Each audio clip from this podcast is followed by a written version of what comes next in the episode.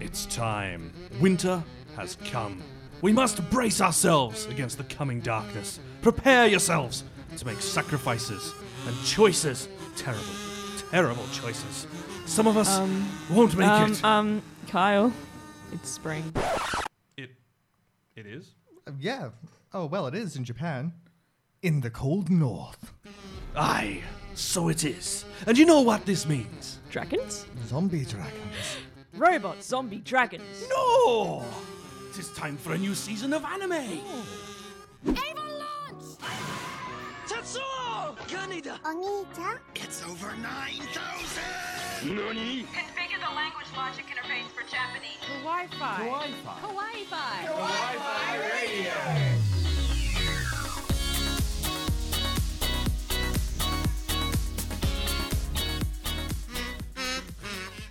Konnichiwa and welcome to a new episode of Kawaii Fi Radio, the podcast where we look into the world of anime and manga.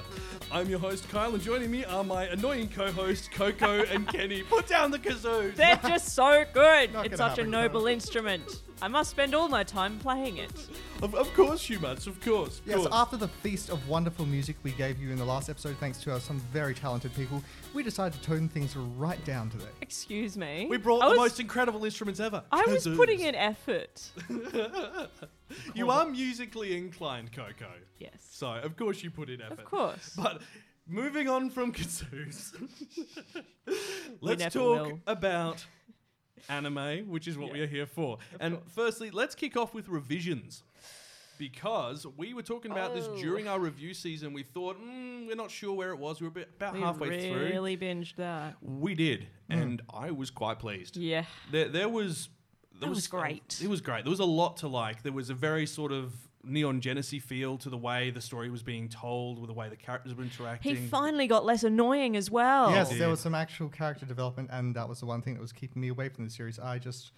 I wanted to break that guy's head open under a car. please, please don't do that. That's that. That would see you in No. prison and unable to do anything else he, on this show. he seems fine now by the end of it. There was a lot of time travel hijinks. Wh- which was really well executed. Mm-hmm. Actually, Yes. they they really did address how. That they didn't do the parallel timelines. They just kind of used a singular timeline, which could be aff- affected and impacted by other things that happened in the past, which was pretty cool to see. and rather an interesting kind of open end. hmm But you, you know what I? Because I mean, you, you could technically do a sequel off that, which is pretty cool. But it, it also made us notice something about an anime which has uh, started airing this season as well, which has a very similar premise of a city disappearing, just the other side of the story. In a giant circular hole. yeah, No wha- less. in the middle of Japan, in Tokyo. Yeah, none I less. was thinking I wanted this to be sort of like an Avengers kind of a crossover event. Different anime studios kind of combined together to make one big meta narrative, but It's really not. If only. If only. And we also need to talk about how Sword Art Online finished because Yes. that was, I think, came, the last episode came out just after we went to air. call that Um, a finish. I call that a cliffhanger. It's a cliffhanger. Um, now, Sword Art Online Alicization is four cours, meaning four seasons of 12 or more episodes um, that are going to, is essentially being split right down the middle. So we'll have 24 episodes and another 24, 25 episodes, which I think is due to come out in October this year. Um, I will confirm that in the news because that's where I wrote it down. Um, and they've left it on such a good I I feel like a really good cliffhanging point because mm. it's it's not like there's lots of different storylines waiting. There's just one big storyline that they've got to the kind of clear up. yeah, but it was like it was all announced in like the last five, ten minutes of the show. It's just Oh, like yeah. all of this stuff that you've been spending episodes and episodes sort of decoding and all Yeah. that kind of stuff. That's done. Now here's all this stuff dropped on you right Mm-hmm. now. Yeah, I mean they, they did a really good job of it. Oh, I, it's I was fantastic. very impressed. I'm looking forward to the 2nd mm-hmm. half and another 24, 25 episodes, which is going to double th- this season of well the Alicization arc in itself doubles the entire length of the show. So it's and it really has took took the quality up to another level, which is mm. really impressive. The impressive. fight choreography Oh, was yeah. really good. and the lighting. yes, mm-hmm. excellent. Yeah, so we should probably talk about the show ahead because uh, it's going to, apologies again, this might be a bit of a long one. Might. Um, ahead- Generally, we have segments and stuff. We uh, like try to diversify what we have been looking at throughout the week. Mm-hmm. Uh, this time, we're just looking at the entire new season. This is an information dump. Also, if you are joining us for the first time on YouTube, which we are, lo- we literally are launching this week our uh, podcast onto YouTube. Welcome, like and subscribe, as every single other YouTuber says. Press that little bell icon to Yeah, keep that- yourselves Hooray. notified That, about. the thing that you know is get everyone more goes on about bells. If you, if you do, we will buy more kazoos. Yep. I don't know if we'll be able to play multiple kazoos at once, but we'll try. Can these things break? It depends if I attack it with a hammer. No, I won't let you. Um, but yes, ahead this episode, it's a new season filled with bizarre and unique animes from returning favorites like One Punch Man and Attack on Titan to a surprisingly large amount of baseball. There's a lot Yeah. to decode. Um, but before we do that, let's go to the news. Making headlines. Really? Sort of. Anime news.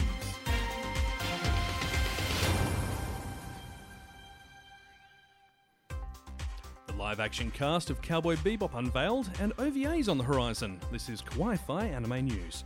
Netflix adaptation of groundbreaking anime Cowboy Bebop has announced most of the cast for the upcoming live action remake.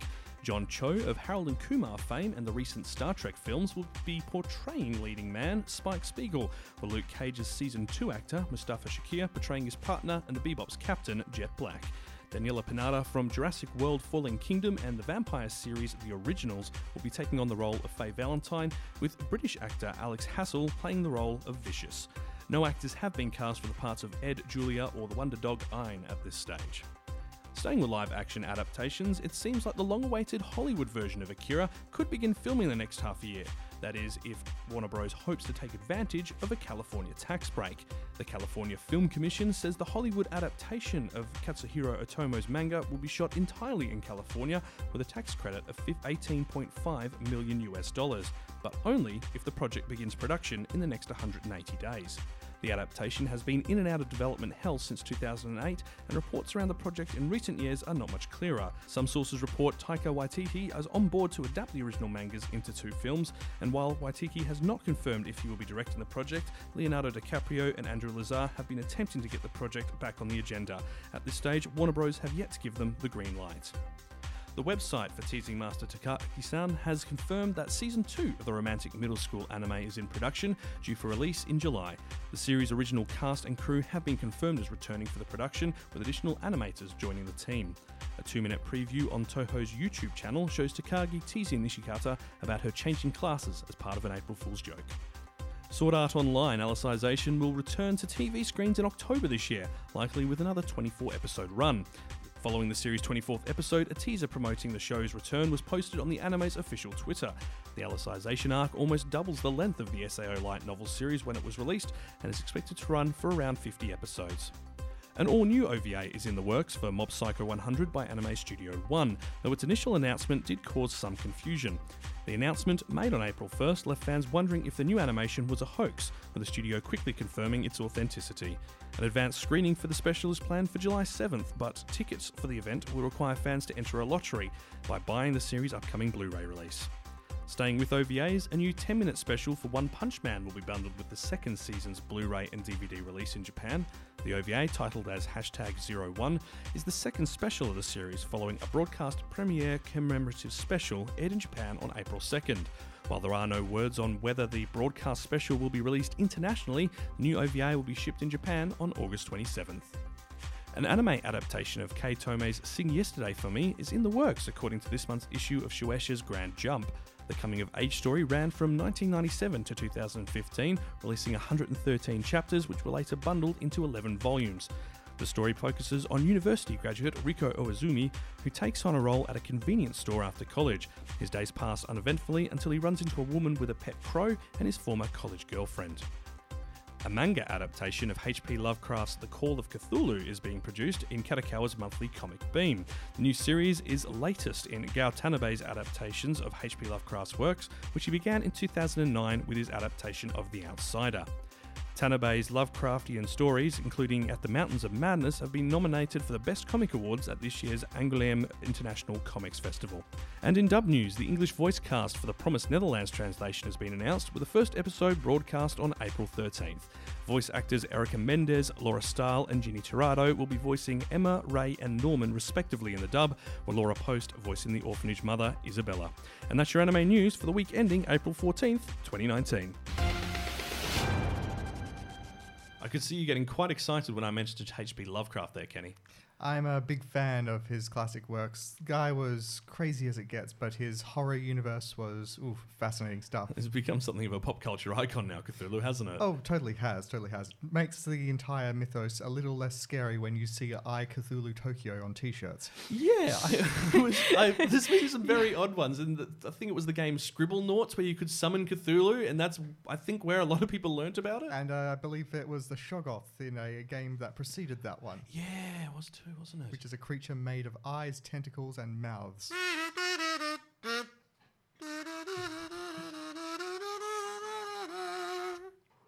We're taking that off you after this. we are. I know you. I know you are doing the um, If I was a deep one. glub Blah, glub blah, glub blah, glub blah, glub blah, glub. blah, blah, blah. the HP, it, for those who are wondering what we're going on about, the HP Lovecraft Historical Society is a group which make, turns modern day musicals and songs into songs about Cthulhu. They've done the entire Fiddler on the Roof, and I believe Lawrence of Arabia, replacing all of it with uh, HP Lovecraft content. It's How could they do Lawrence of Arabia? I Arabia? don't know. I don't know. Oh I my just saw it goodness. there. I wonder if they've just put screaming in underneath the music. I mean, that, that could be it. Um, but um, one of my favourite topics to talk about, Cowboy Bebop. Oh my god, John Cho is going to be Yes. so good. And Oh my is god. Mustafa Sha- Sharia. I mean, my Yeah. lordy. All right. So yeah. So we have to talk about them separately because they can't exist in the same universe because they're both too awesome. But they're about to.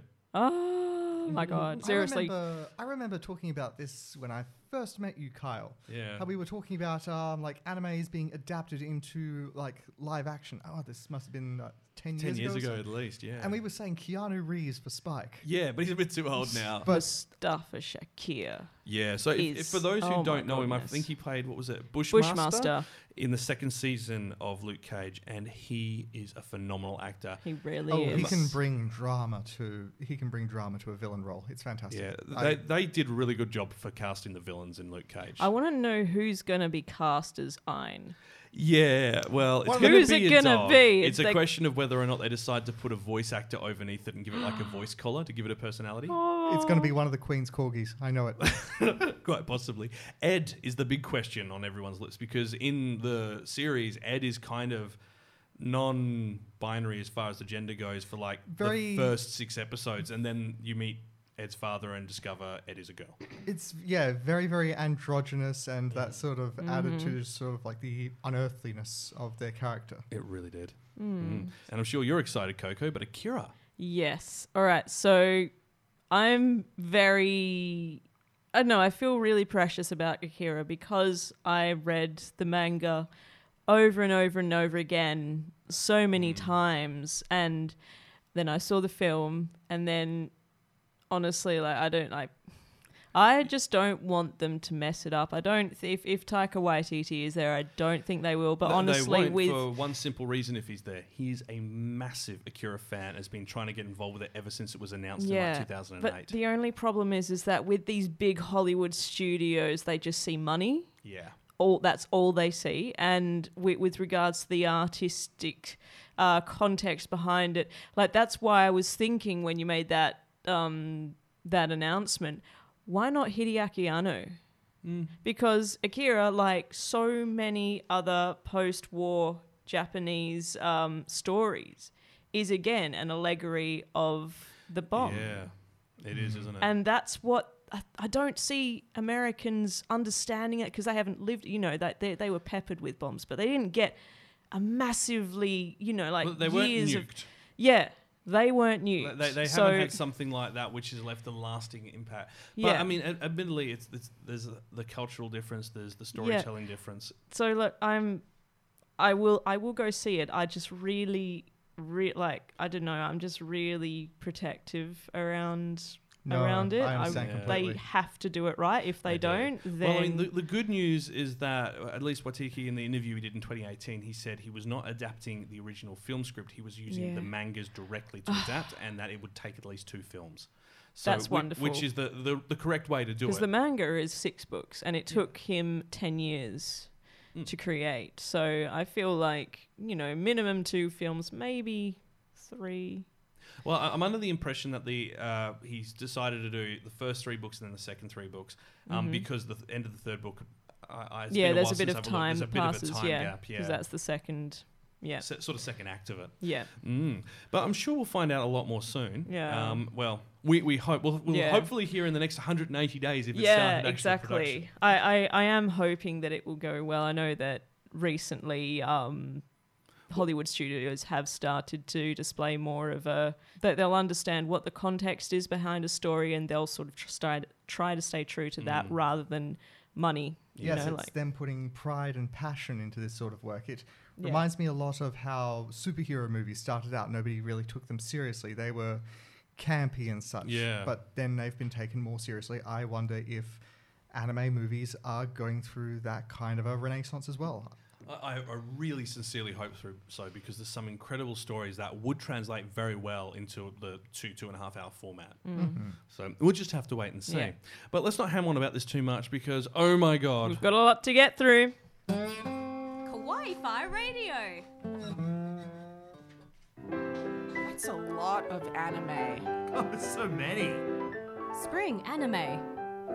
Spring is here, a suppering is here. Life is skittles and life is beer. I think the loveliest time of the year is the spring. I do, don't you? of course you do. I'm sorry, I just went into a kazoo. Yes, and I Um, had to mute your microphone. Yeah, I had a bit of a frenzy. Yeah, sorry. Just a bit of a kazoo frenzy. I'll lay off it. I, I'm, I'm gonna have to.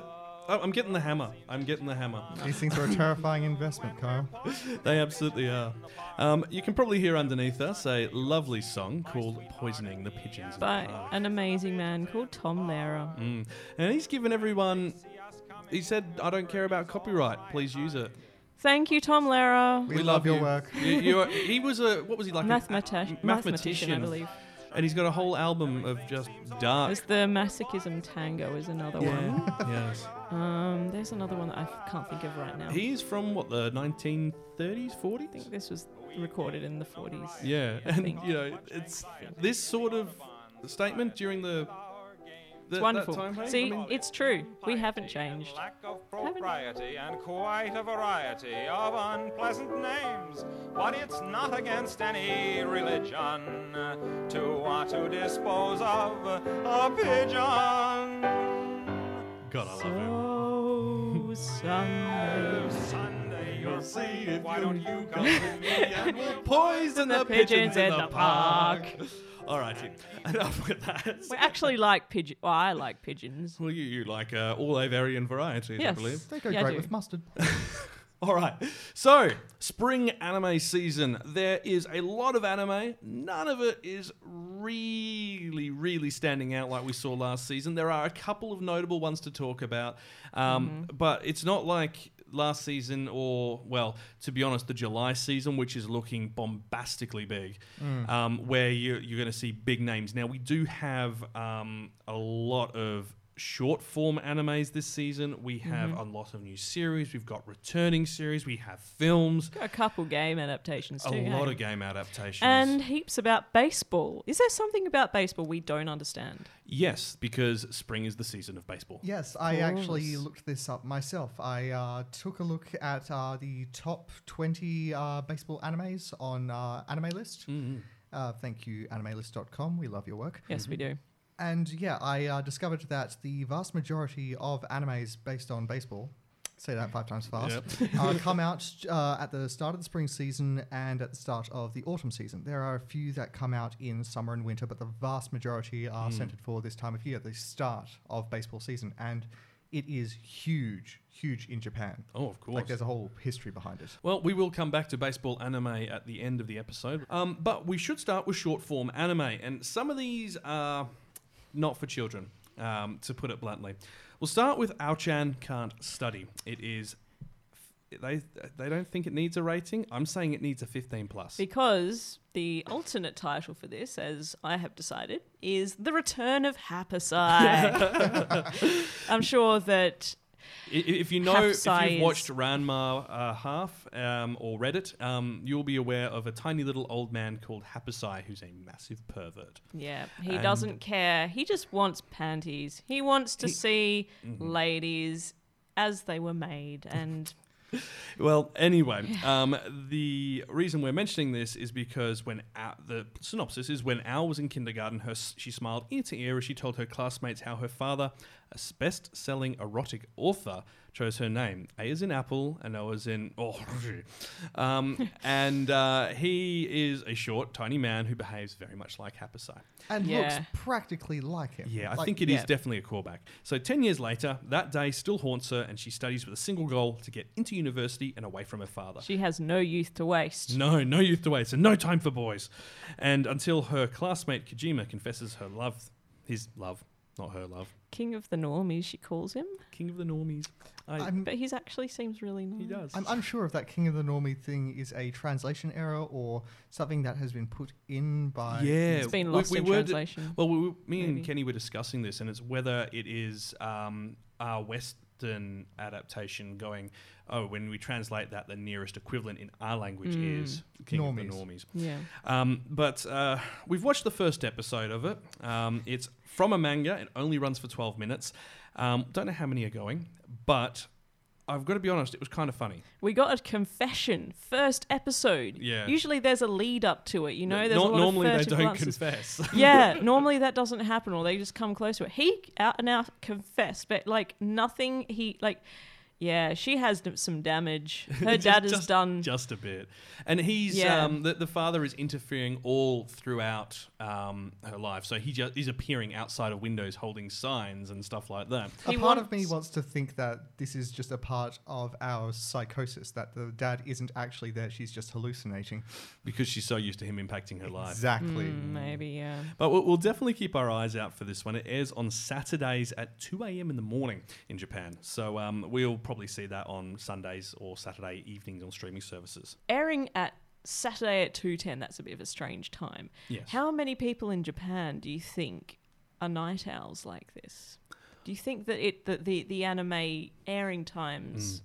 sort of cater to these people? I'm not sure because if you have a look at the runtime for all and the, the airing time for almost all of the shows we're going to be talking about, they're very late at night. Yeah. And that, that has been a consistent thing with um, Japan's TV scheduling. The anime into that. normally airs right throughout the night. Um, some air at like 2 a.m., 3 a.m. in the morning. Mm. Um, and these are, I I think even like last hero, last season, Shield Hero and Dororo were at ungodly hours. That's terrible. Mm. Yeah, I mean, seeing- you know, a lot of the people who watch this are young folks like us or Yeah, students they, they, still re- in they record it and then watch it later. Ah, very good. Well, uh, uh, if we're to believe what all the people in mangas and anime say about watching their favorite anime late at night, they record it and watch it the next day. Yeah. Um, so I, I feel like that might be a bit of a, a connection. Fair enough. But uh, m- moving on from Ao-chan Can't Study, it's on Saturdays. Um, you'll probably get it Saturday night, Sunday morning. Mm.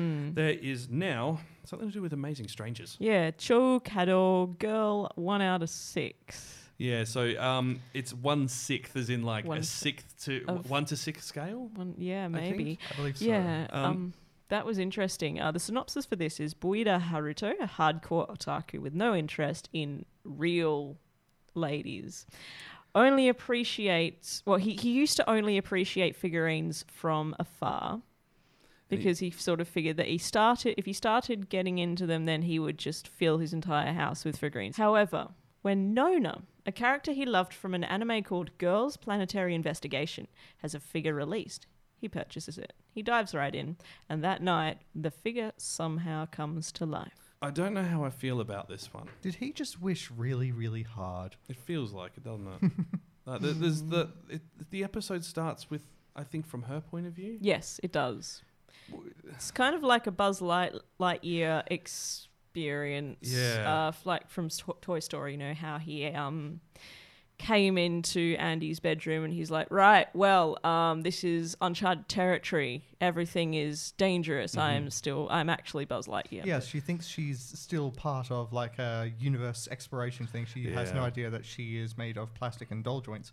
Well, I mean, th- this is fortunately doesn't have an ecchi tag attached to it. It's just comedy and signing. Um, it's got uh, the rating currently is not no rating. Um, we'd say probably PG just because there are a couple of questionable little bits in there. I don't know what to think of it so far. yeah. I think it'll be more interesting when we see them sort of venturing out into the world and getting her impression of a giant society to her. Yeah. Yeah. It hasn't really captured me completely yet. I'm sort of sitting on the fence with it.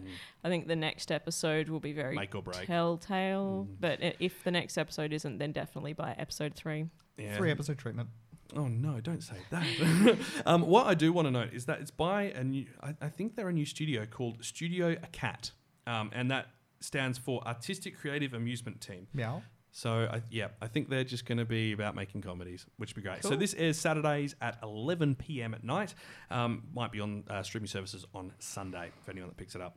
Um, Isekai Quartet, Kenny. I think I'll let you handle uh, this one. It's uh, I- I'm I'm quite excited, but it's mostly because of the what they've done. Uh, yes, it's um we've seen crossover animes a couple of times before. Studios like to do this sort of thing sometimes. Uh, but one day, a mysterious button appears in different anime worlds. Upon pressing it, the characters of those anime worlds are all sent to an alternative dimension, modern day Japan, and now they're in school together. Yes, there's a massive crossover with Konosubareshi, Overlord, ReZero, and Tanya the Evil. What are they doing in a classroom? Here's the thing: all of those are isekai animes, so they've Yes. literally finally got to go back to their own world. So they've isekai'd the isekai people back Yes. to Japan. Yes, Subaru doesn't look too enthused, and I was thinking you should be happy, Con- considering, considering all everything that that, you've- happens in ReZero. Yeah, you should be happier than this because you have been put through a mangle. Oh, yeah. Lit- like physically, emotionally, you should be wanting to leave. Mhm. You should be happy that you have left. But where have they left to? Yeah, well, um, it's done by Studio Puyukai. Um, I've never seen them before. It's a chibi format one. Um, I think these guys are probably a smaller studio who kind of specialize in spin-offs. Yeah, it's uh, the change of animation uh, makes all the different animes, as disparate as they look in their own universes, look kind of like they fit together, Mm, like they're supposed to be there. The strangest thing is, it's all the original voice cast from all these animes. Mm. They look like Nendoroids. Well, the, the girl that voices Megumin voices a character in each one of those series, so she's probably getting a lot of work. oh wow! yeah. And um, I can't wait to see where the series goes. I want to see all the different sort of characters interacting with each other, like all the side characters. I want to see Aqua having a chat with a couple of the others or something Mm. like that. Well, the, the outro sequence had them singing together, like one of the girls from each of the animes, which is going to be interesting. Um, runtime goes for 12 minutes, airs on Wednesdays at half past midnight.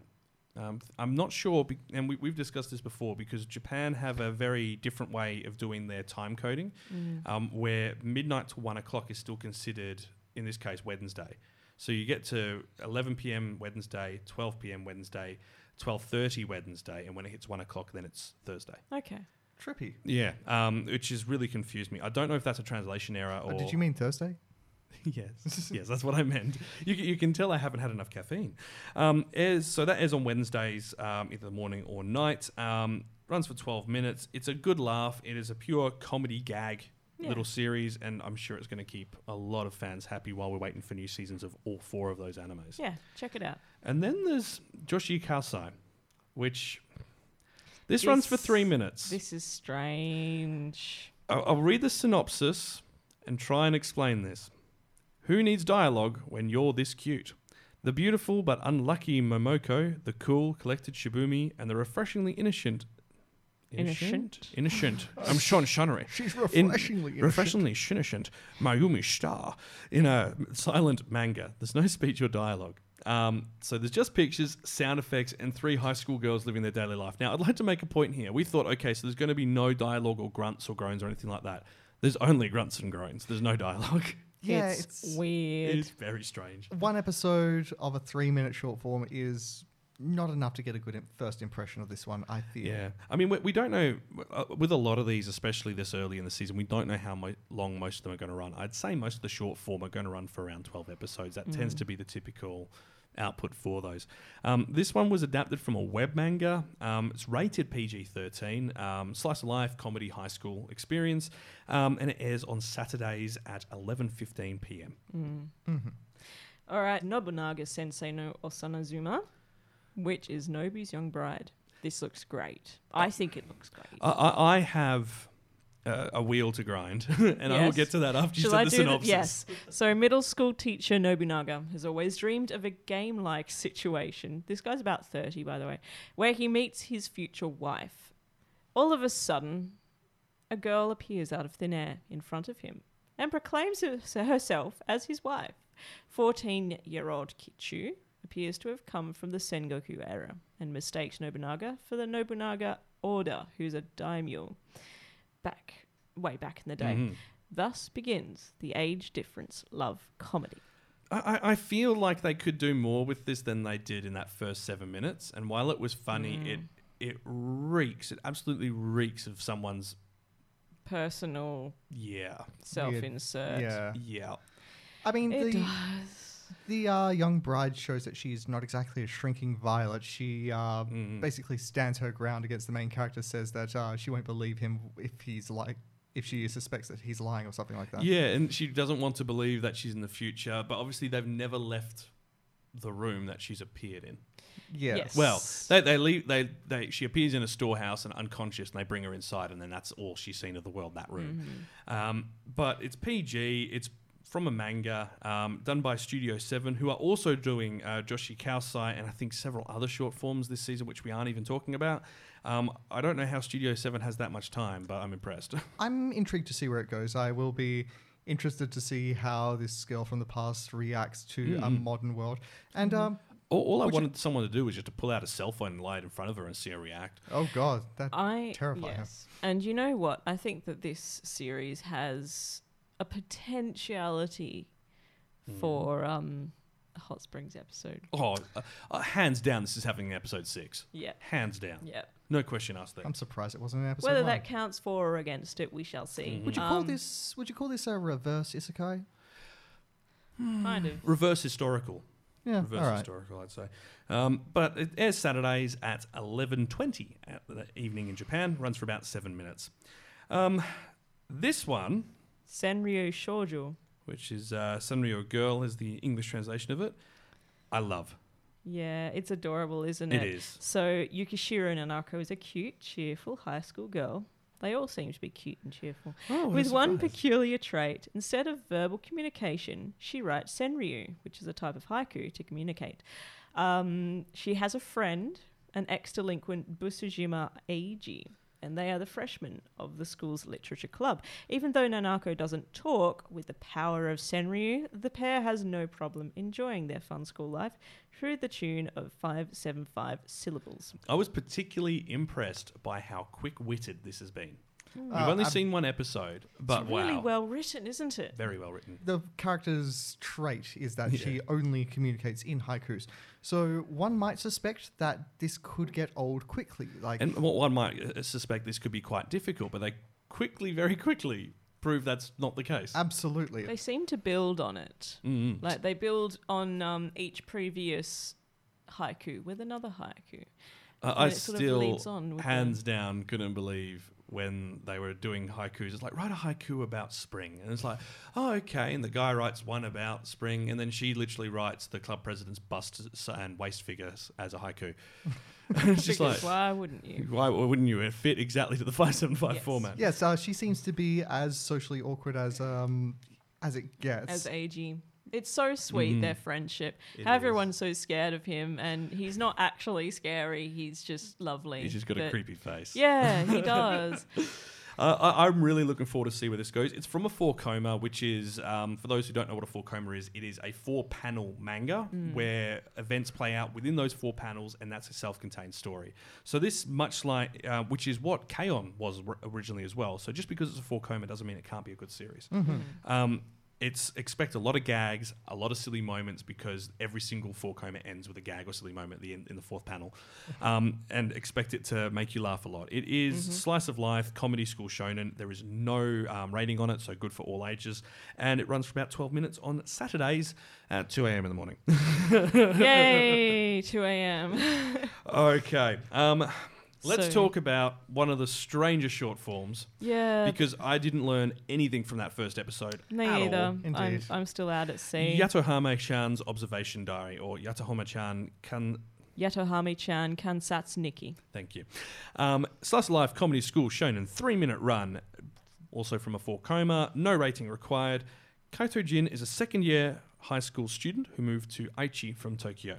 He meets Monaka Yatogame, who has a heavy Nagoya dialect, and he learns about Nagoya through joining the photography club. You know, I didn't learn anything in that first episode. Yeah, I feel like this is another instance of Japan trying to do me and educate, like Yeah. they did last season with uh, Dimension High School. Mm. I feel like it's kind of culturally specific.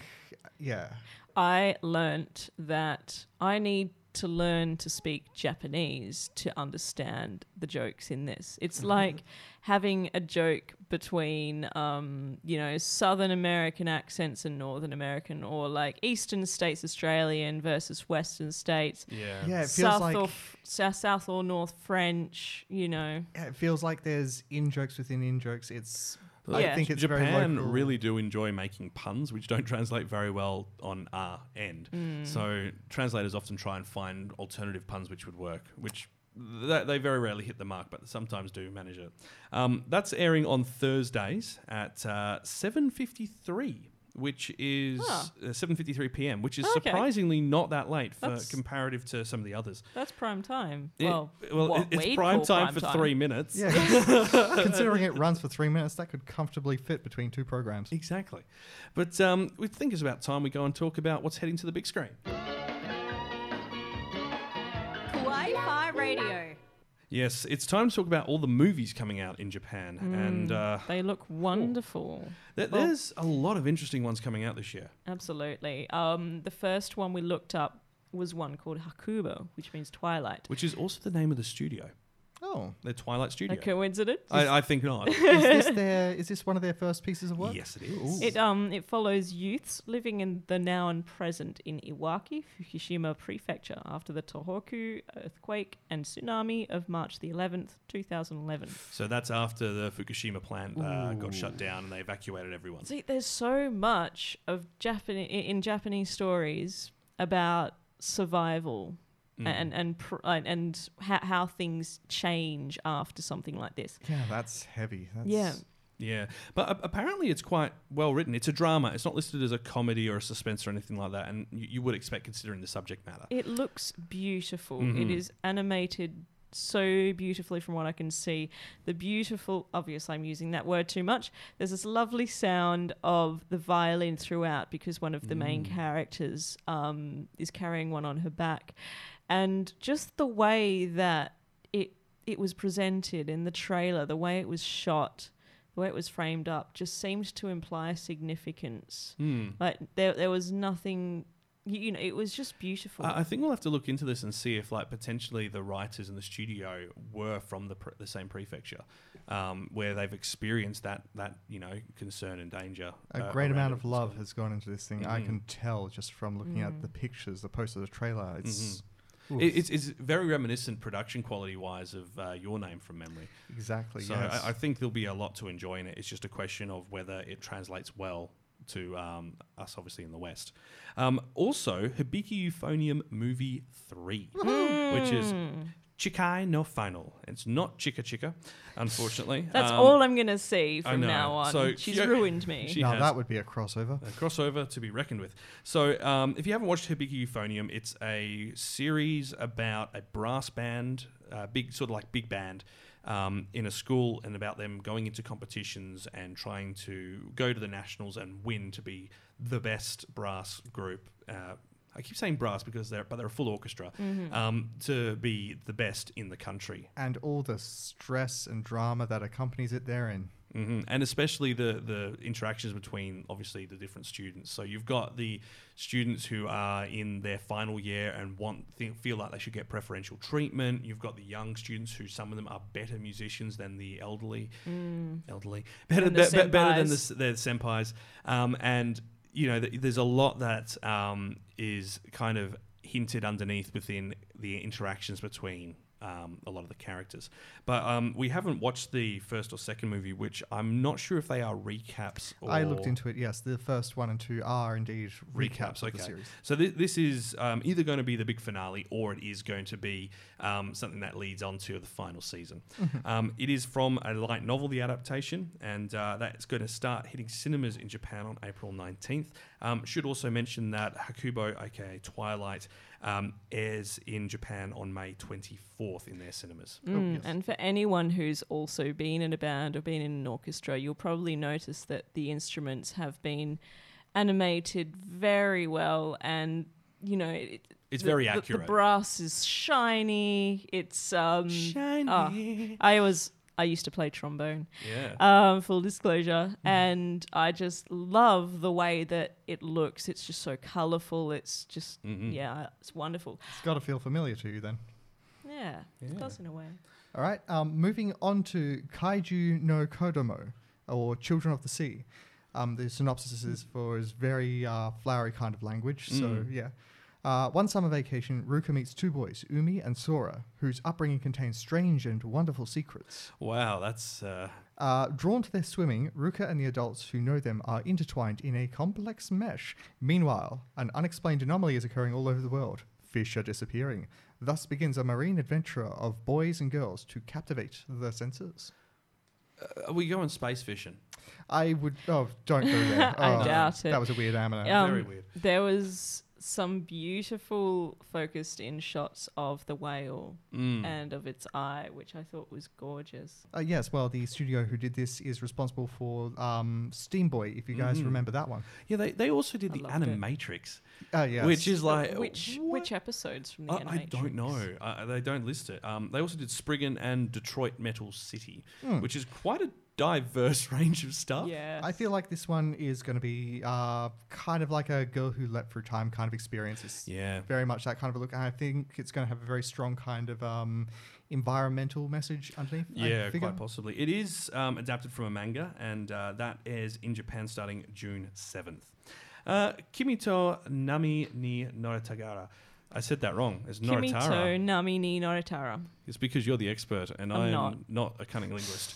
um, it's, it translates as Ride Your Wave. It's PG 13, comedy, drama, romance, fantasy. It's by Science Saru Studio. They did Night is Short, Walk on Girl, and Devilman Crybaby. Um, and this is a story which centers around a relationship between Hinako, who has moved to a coastal town upon entering university, and Minato, a young firefighter with a strong sense of justice. Hinako loves surfing, and while fearless on the sea, she's still uncertain about her future. Following a fire mishap in the town, the two encounter each other. As they spend more time surfing together, Hinako feels drawn to Minato, who dedicates himself to helping others.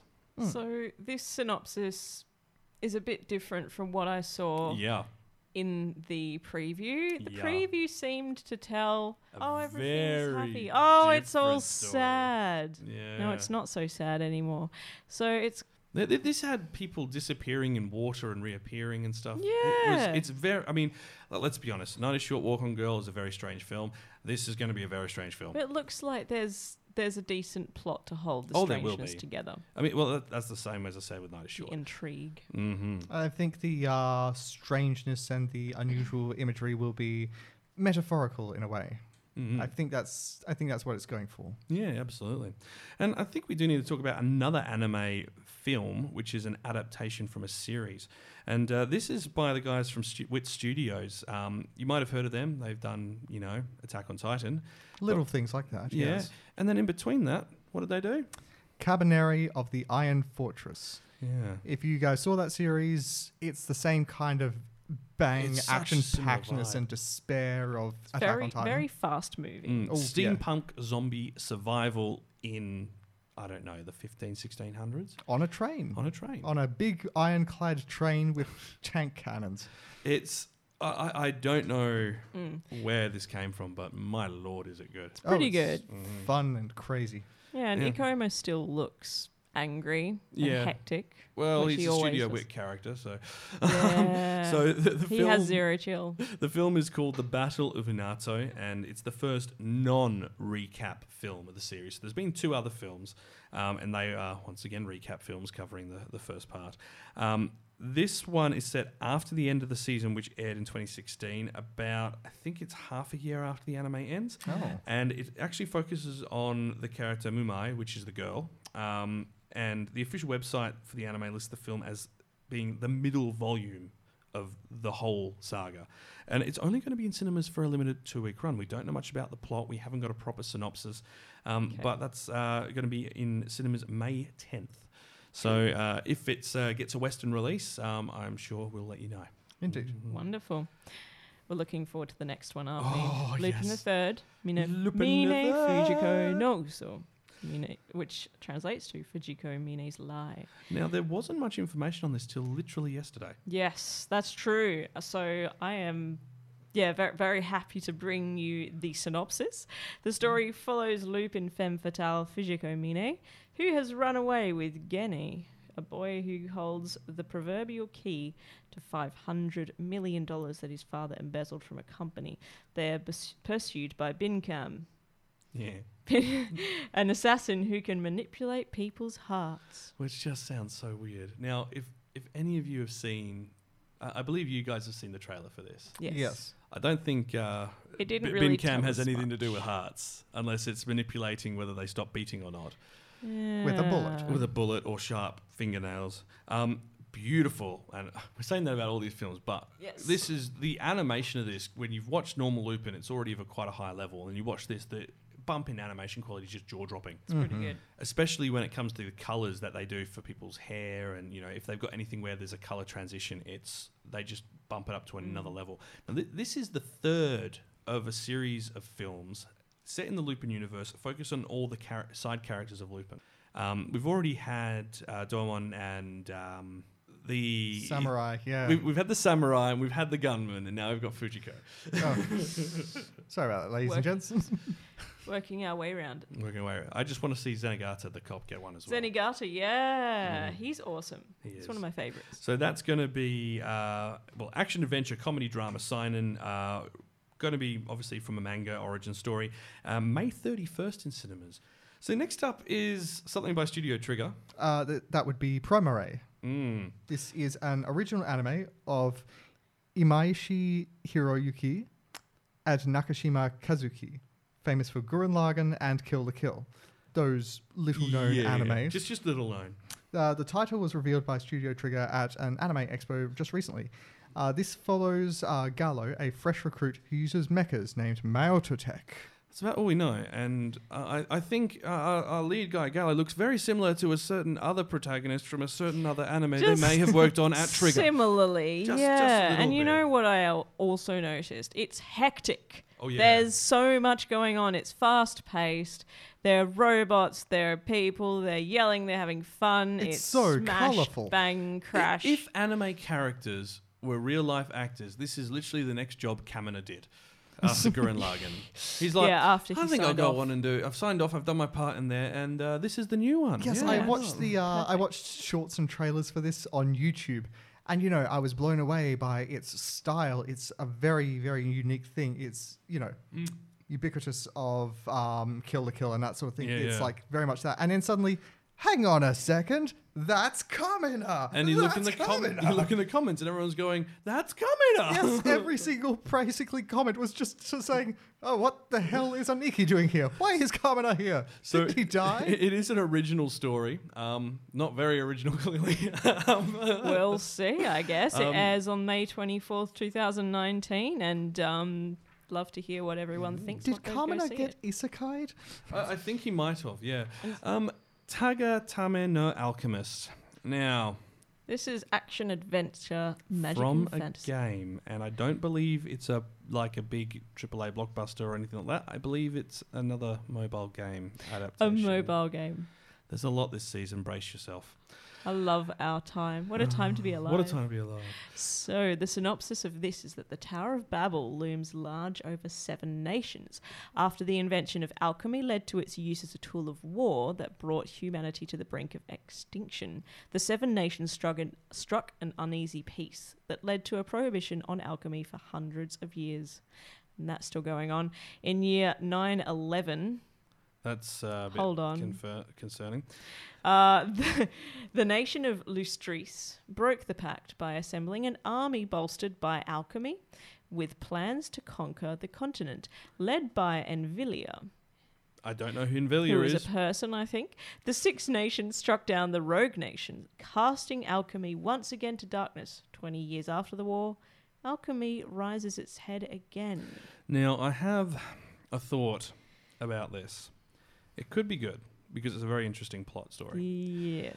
However, the use of 911, uh, as in 911, 911th year, feels a bit too much like they're trying to compare what happens at the Tower of Babel, which I'm suspecting is going to get knocked down, to the said events in the United States on the same day. I don't want to draw that conclusion just yet. It could just be a terrible coincidence. I really hope it is. I guess because we'll that's- see. Um, If look, it, you, you can ignore some numbers uh, if you're not from the United States because it probably wouldn't have affected you. But if you're a, a, one of our listeners in the US, this this might be a bit close to home for you. Mm-mm. Yes.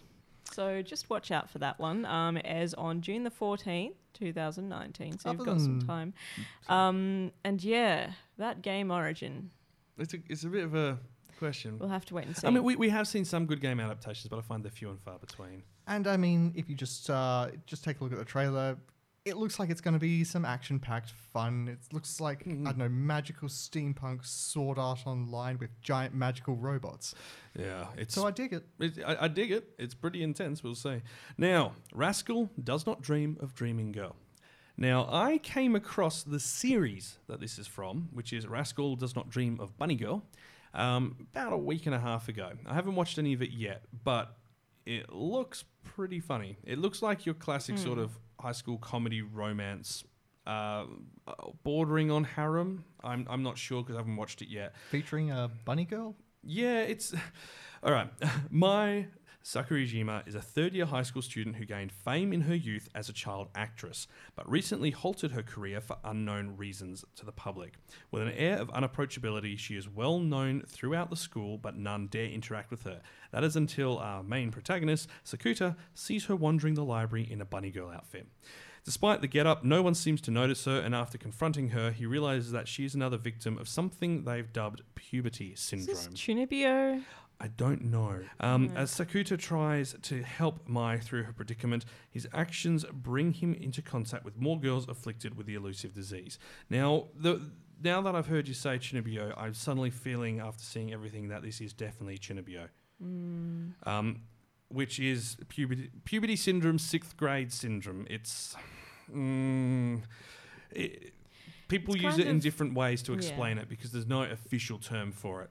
Um, but it does definitely have that sort of vibe to it. Um, so this is the movie which is set after um, the end of that series, um, so do you which follows we'll on. watch the series before we see the Oh film? yeah, definitely. Okay. So there was, I think there's something like 16 light novels of it.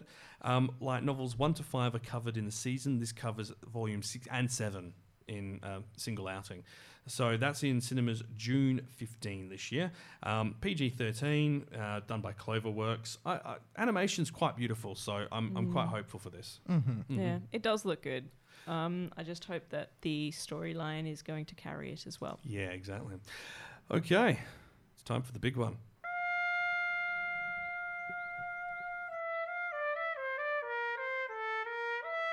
Kawaii Fi Radio. Well, it's time to delve into the deluge, the massive pond that is the new series this season. Hmm. There are a lot. There are, and uh, Carol and Tuesday is our first. It's a sci-fi music drama romance. And not only is it the first on the list, it's a standout. 'Cause it's Oh, bo- oh, yes. maybe not because it's by Bones, but Bones Studio is definitely awesome. Bones can do a lot of good stuff. They can also do a lot of questionable stuff, but they can do a lot of good stuff. So, 50 years have passed since mankind began migrating to the new frontier, Mars. It's an age where AI produces most culture and people are content to be passive consumers. But two girls who want to make music meet by chance. So, Mm. They have musicians on board for this, like professional musicians. Hmm. That's Um, it's a completely original story, 24 episodes, and it's beautiful.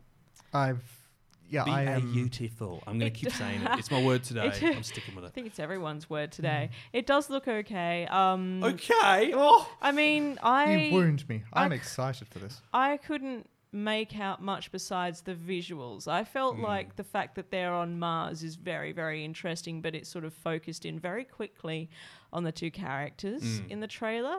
Um, so, I, I mean, like, I, I'm interested in it. Um, I want to see more. Well, we, we haven't had a chance to watch the first episode yet. I'm not even sure if it's dropped. It was the music in the trailer which really drew me in. This mm. sounds like it has some great talent behind it, some great heart put into it. There's and actually a lot of behind the scenes videos that they're posting on their Twitter of showing the cast creating and recording all the music for it. yeah, pretty I cool. Mm-hmm. I expect that this series will breed a lot more YouTube videos like the ones we um, showed off in our last uh, in our last Yeah, production. with, with a lot of the Yeah, a lot of people colour doing their covers. covers I of music. expect so many Mm. covers from something like this. So- I'm excited for it, and I really hope it does well. That, that's airing on Thursdays. Um, just, uh, I I think this is Thursday night. At five minutes to one in the morning. Yeah. It, hooray, Japan. yeah, we're pretty sure pretty, it's pretty, pretty sure it's Thursday, Thursday night. But be aware Yeah. of what we just of what we said earlier. with the time difference, yeah. Yeah. Um, demon slaying. This one I'm Whoa. liking so far. We have Mm. watched the first episode. It's De- Demon Slayer Kimetsu no Yaiba. Um, and Now its this- origin was in the manga. Yeah, now this it? is very shonen. So its genres are listed action, history, demons, supernatural. And the studio that does it is ufotable, which I hadn't heard of, but we've all probably seen something they've done. Because they did the Fate Zero series, Oh, they did well. God Eater, Tales of Symphonia, and many of the Tales series.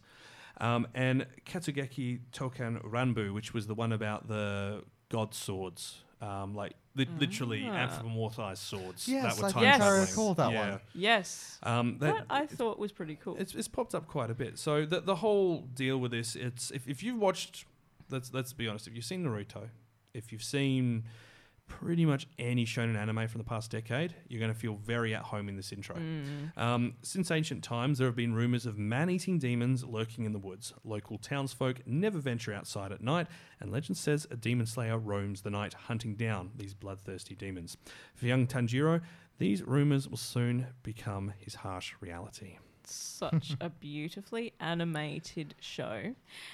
So well done. movement. So- the animation of the movement when they're running is phenomenal. And It I- is. It is just. Oh, And wow. I love the way that they speak with each other as well. Mhm. Uh, it's also. Uh, I, I have to go on about the snow, hmm and I know everyone's just like it's just some you know white pixels. Uh, Nah, it was beautiful. It looked soft. And this one, this one is hotly anticipated everywhere. It's widely ad- advertised. I think it's this season's golden child for anime. It's Mm. yeah, It, it's this season's Shield hero, yes. It's this Yeah. one Yeah. is. I'm sure it's bound to Mm. impress. but the opening is done by pretty. Yeah, as I mentioned before, my favorite Japanese singer, Lisa. It's epic. Yeah, it makes sense. Lisa. so go figure. And moving right along now to Fairy Gone. Yes. I've had my eyes on this since I just saw a piece of post art for it, and ooh, uh, its style just gets me. It, it's very cool looking. Uh, the story takes place in a world where fairies possess and dwell in animals, giving them mysterious abilities. By removing the organs of a possessed animal and transplanting them into humans, fairies can be summoned as an alter ego and used as a weapon. Mm. Um, such individuals who use fairies as war tools were called fairy soldiers. Uh, once the war was, war was over and they had completed their roles, the soldiers lost their purpose. Some beginning to work for the government, some joining the mafia, and some even became terrorists. And each chose their own way to live. Nine years have passed since the war. Maria is a new recruit of Dorothea, an organization which investigates and suppresses fairy related crimes. Which immediately you think this is going to be Magical Girl.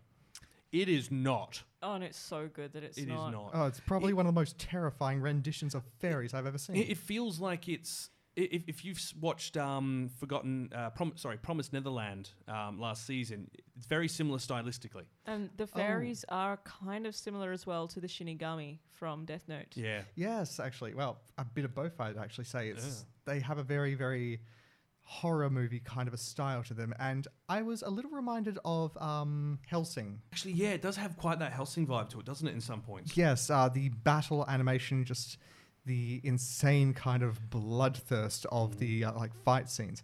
And um, There's, yes, there's a very good soundtrack for this as well, and very good audio design as Oh, well. yes. because you both musically and like you know sound effect wise, because it's very clear, it's very precise. Everything feels like there's been a lot of thought put into where it places it. and I love the world that this is set in. It's like a cold, dark, post kind of World War One ish kind of environment. There- There's a good use of like contrasting lighting as well, and I think um, you and I were saying it's kind of like a dark version of Baccano as far as the you know style is concerned. Yes, I uh, found it sort of visually similar to that one. I know you guys haven't watched it yet, and I will get you to. Mm. Yes. But um, Definitely, uh, definitely an option for a never seen episode. absolutely. but uh, yeah, I um, I'm really hoping this one goes well, and oof, can't wait to see more.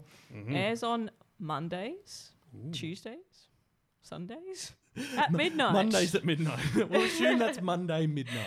Yes. Um, but so this one. now you're very excited about this, Yes, Coco, and you haven't even I've- seen the original. I've been wanting to watch the original for a long time, ever since I heard about the premise.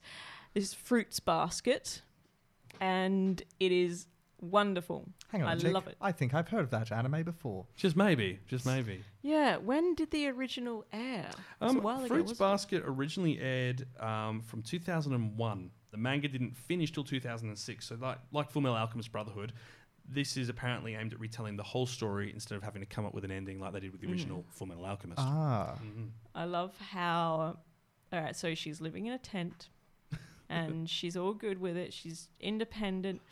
I mean, obviously, she can't stay like that. no, forever. obviously. So very thankfully she's taken in, and just the looks on their faces when she, when they transform because she's We, we will post one of these on our Facebook page. There's Oh this my gosh. glorious look I- of awkwardness. oh my gosh and i just want to know if the cat will go around with a spray bottle marking his his areas like Very- on red dwarf Oh, i want to know what the rooster's like of course as well So, for, for those who um, haven't watched Fruits Basket, the original, or haven't heard of it in passing, it's um, it's a story that involves the Chinese zodiac, and it's a, after a family tragedy turns her life upside down. Sixteen-year-old high schooler Toru Honda takes matters into her own hands and moves out into a tent.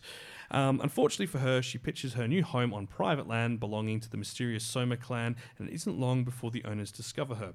But as Toru quickly finds out when the family offers to take her in, the Somas have a secret of their own. When hugged by the opposite sex, they turn into animals of the Chinese zodiac.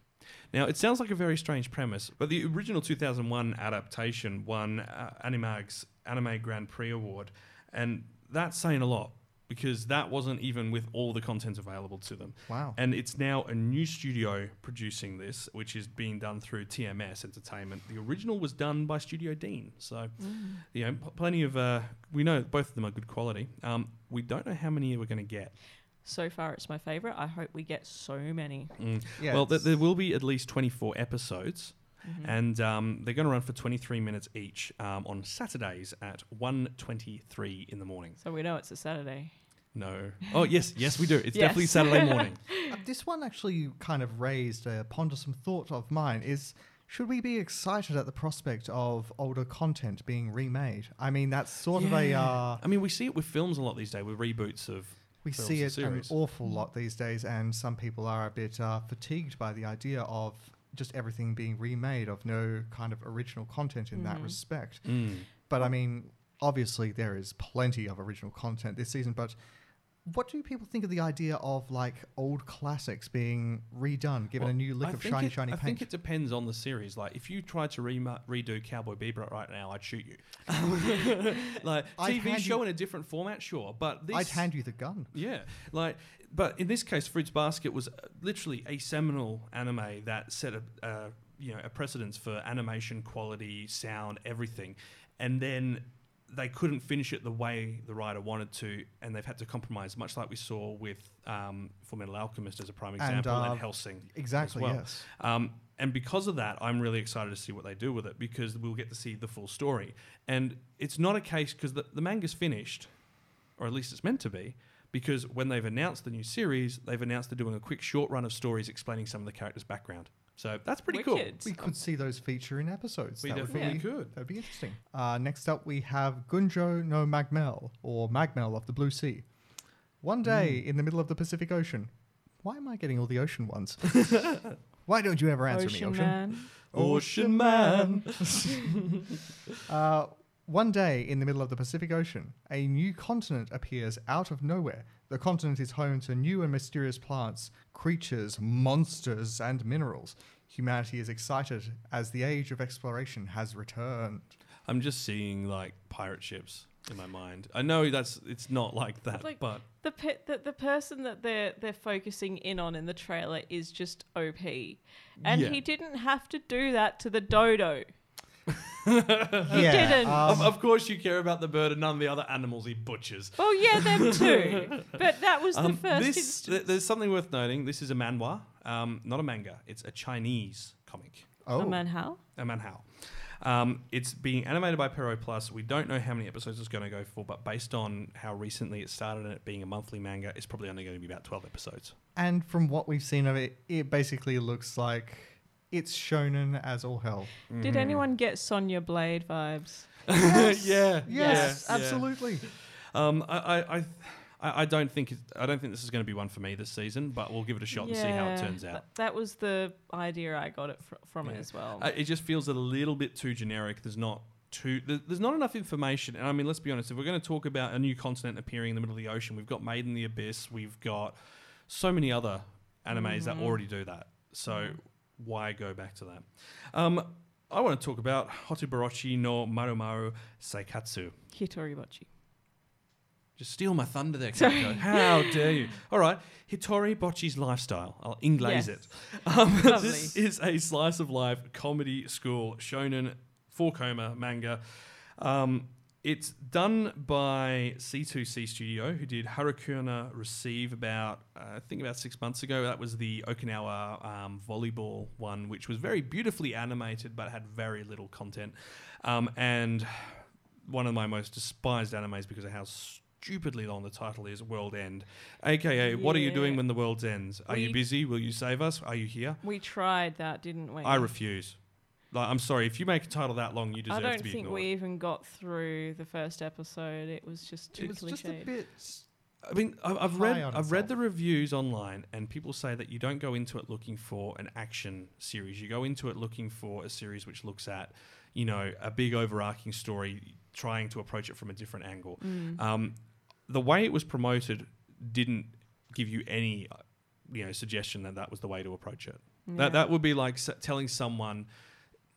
It'd be like showing Cowboy Bebop and doing a trailer for it, which just shows Jet cooking with iron. with Iron. That that'd be it. You get completely the wrong idea about the anime going into it. But this Yes. one anyway um, is I I I quite liked it. I really enjoyed that first episode. Um, it's essentially about a girl with anxiety. So Hitori Bocchi suffers from extreme social anxiety. She's not good at talking to people, is surprisingly adept at avoiding people, and she will vomit when exposed to extreme tension. Now she is entering middle school, and her only friend, Yawara Kai, is attending a different school. This leaves Bocchi alone, surrounded by new classmates with whom she must make friends before Kai will talk to her again. Dog act. Dog act. So uh, I'm redubbing this as best friend abandoned socially anxious girl. yeah, but like at the same time, I'm thinking like obviously her reasoning um is is the gone reasoning into a bit. sound. But the thing is, like at that age, like yeah. who is that mature to make that sort of informed emotional decision? The writer. Like- That's and it. I, I was just the thinking when. I was that age, I just feel bad. oh yeah. It's like th- this. This is an unachievable level of maturity. but I do feel that that way about a lot Yeah, of kind anime of tossing her characters. Well, into the deep end. Th- this one's likely 12 episodes as well, based considering it's based on Four Koma. 23 minute runtime, of course, and Saturday is at 2:25 a.m. in the morning. Um, I'm not so sure I'm taken with it. Mm. It's I feel like um, we mentioned um, Senryu Shoujo, the girl who speaks in Mhm. haikus earlier. That one, I feel there is a lot of variety to her, even though it's just the one kind of personality trait. It's the one joke to her character. This one, I'm concerned it'll get a little repetitive. Yeah, no, that'd be fair. Um, I think we need to talk about. I'm from Japan. Yeah. Uh, so the synopsis of this one is that there's a new tough guy transfer student in Tokyo. His name is Tokyo. And he's raring to see how scrappy the locals are. In Tokyo. I think so. Oh. But when he comes face to face with a Japan obsessed red haired kid that won't leave him alone until he tells him exactly what prefecture he's from, his life takes a turn for the crazy. This kid isn't just Japan obsessed, he's developed a martial art based on all the different prefectures in the country. So he has a lot of spare time. Yeah. Why does what? I how do they- immediately got Ranma one half vibes from this. That's twice this season, and that's I don't know if that's a good thing. well, Ranma half is great. Like it is. living up to it is not something everyone can do. No. I mean, the animation style is like, I mean, you've mentioned Ranma, but I think it differs from that crazily. It's like Oh, it nothing does. I've ever seen. Oh, absolutely. But here's here's my big concern with this one. The studio who does it is called Odd Job. I've had a look at their back Random catalogue. task. It's there's not much and nothing good. Oh dear. Hmm. So Do we know what the no good ones are? Have we got? no, they they are like They're- bordering on Crayon Shin-chan drawing style. Ah, okay. which has me very concerned for how the animation budget will hold up for this one, or whether they'll have to step into Neon Genesis territory for the last three episodes and just do, you know, very strange, Mm. you know, pictures on screen. Um, it's slice of life comedy shonen. It's going to be martial arts. It's from a manga. We don't know how many episodes, but based once again based on the amount of manga that has been released, and it's not based on a light novel, likely twelve, um, and that's on Mondays at seven a.m. I'm not sure this will linger on our lists for too long. I don't think it will either. No. Now, I think we need to talk about um, probably the strangest isekai I've ever heard a synopsis for. And Kenny, I think I'll get you to read it because only you could make sense of this. I could try. And um, so, a young man who has surely died in an accident was reborn in another world as a baby. So he's died and he's just been reborn. As yes, reincarnated from. but I'm guessing we're not going to talk about that. from square one. Uh, no, no, because after that, he was picked up by the Patriot hero sage Merlin Wolford, and has the name given to him Shin. He was raised as a grandson by Merlin and soaked up Merlin's teaching, earning him some shocking powers. However, when he becomes 15, his grandfather Merlin says, I forgot to teach you common sense. So if anyone was unclear, Merlin is a wizard, No. He's a what? and he's teaching him magics. Oh. Well, um, See, I don't understand why. Why did they bother with the isekai format? They could have just went straight with. because that. isekais are totally in right now. I don't know. Yeah, they didn't have to even touch It on the It feels so unnecessary. like maybe it'll play a pivotal part in like a future part of the story but yeah it's so he starts at square one and hasn't been taught common sense so this tells me that he retains none of the information Exactly. he had as an adult in that other world Which means why make it an isekai? Mm. exactly So it's- it's, it's, it's a very strange isekai, which makes you wonder if it even is an isekai. Yeah. But then there's the whole story about you know a young man being raised by a wizard, learning to have powers, but it's like Yeah. not really being told, to, like taught to be street smart. Now, I, I do have high hopes for this for two reasons. One, just like Shield Hero, this is another manga which pops up on my manga reading app quite frequently as a suggested read for me. Oh. So it might be right up my alley. Um, the second reason is the studio behind it, which is Silverlink. Now, Silverlink have some rubbish ones, but they also did Kokoro Connect, Baka Test, Masamune-kun's Revenge, and Non Non Biyori. Um, all of those have, I wouldn't say outstanding animation, They're but decent. consistent quality throughout the whole show. Um, and for something like this, that's what you want when there's going to be action, comedy, magic, adventure, and fantasy stuff. You want to make sure that they can handle anything that's thrown at them. So that, that's probably a good thing. It's originally from a light novel. Um, light novel turned into manga, obviously for the manga version, um, and it airs on Wednesdays at 11:30 p.m. Wonderful. So, Kono Oto Tomomari, aka Stop This Sound, is It's our a music anime. Yes, it is. Um, it is done by Platinum Vision Studio. which has only been going for a few years. Um, origin was in manga. The synopsis of this is that since the graduation of the senior members of the club, Takezo ends up being the sole member of the koto, a tradi- which is a traditional Japanese string instrument club. Now that the new school year has become, Takezo will have to stick, seek out new members for the club or it'll be terminated. And out of nowhere, a new member barges into the near abandoned r- club room, demanding to join. Will Takezo be able to keep his club alive and deal with this rascal of a new member? Find out more Next episode. on Sundays at one o'clock. Now, uh, Kikai. I'm not sure what to make of this. Uh, uh, It- uh, with music animes, it can be hit or miss. Like you can see Mm. phenomenally good ones like um, K-On! and Hibike um, Euphonium. Beck, um, Mongolian Chop Squad, um, Kids on the Slope. They all can do really good ones, and then there can be ones which completely miss the mark because they forget about the music and then they focus on, you know, fan service. yes. Um, Hopefully that won't go this way. Is a shonen manga, so it likely won't. yeah. the origin. Um, it's music drama school. Doesn't have ecchi tags or anything on it. But um, Platinum Vision, completely new studio in 2016, haven't really done anything big. They've done kind of like OVAs and stuff here and there. Um, so This be could be a big break for them. It, it Who could knows? be.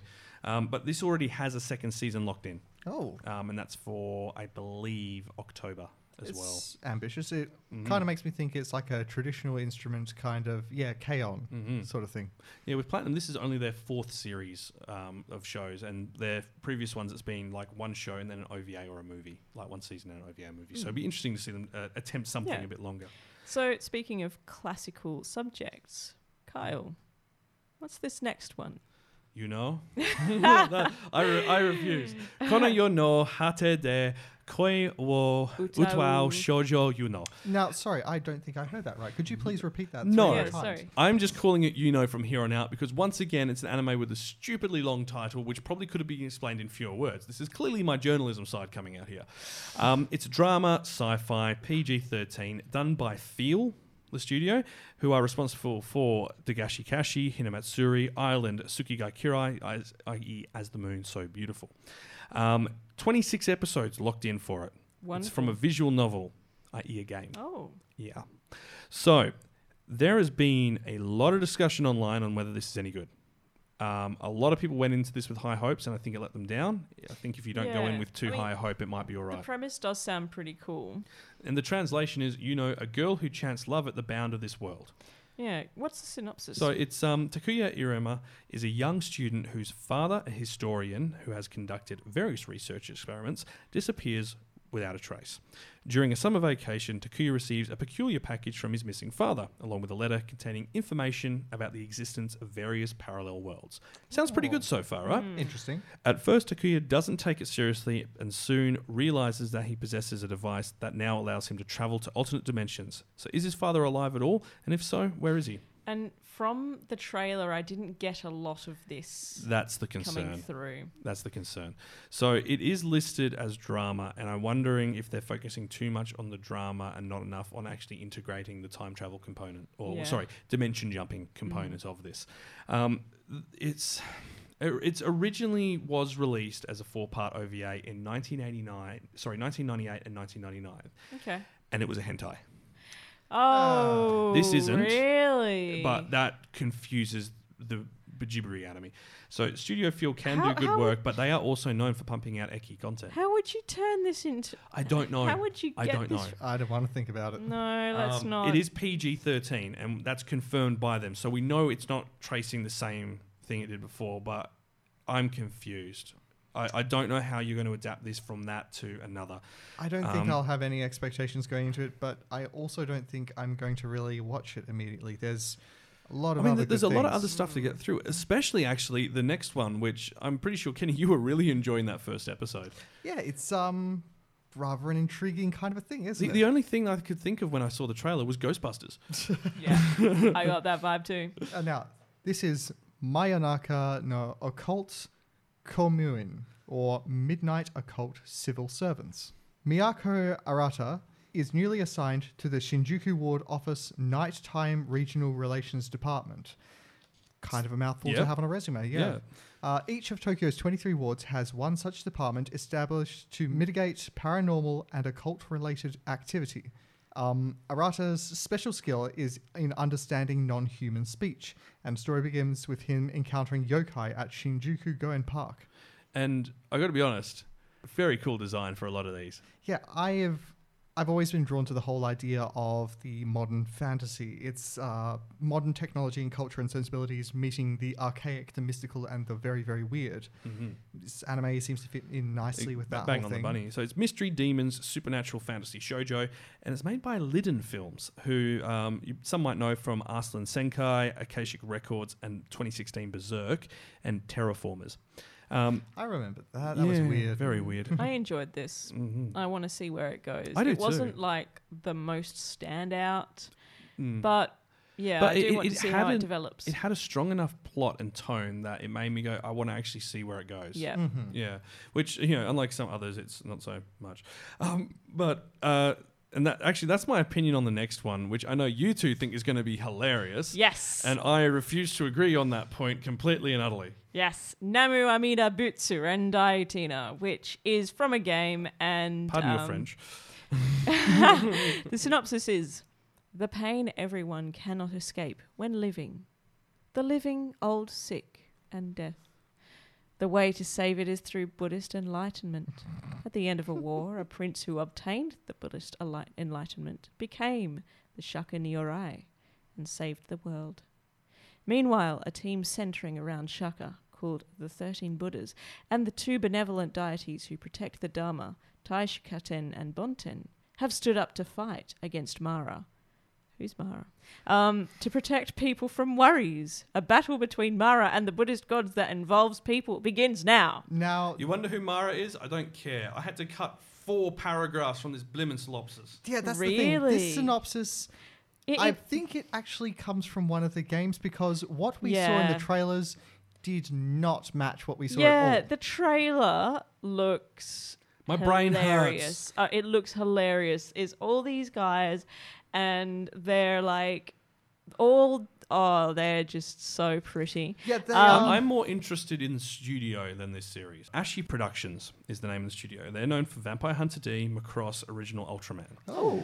Um, they actually were previously known as Production Reed, and then before that, they were known as Ashi Productions. They date back to 1975. Oh wow. And their most famous production is Magical Princess Minky Momo, a magical girl anime started in 82 and has been credited as one of the as pretty much one of the originators of the lolicon subculture. oh, yeah. Oh. There it was aimed at children that show.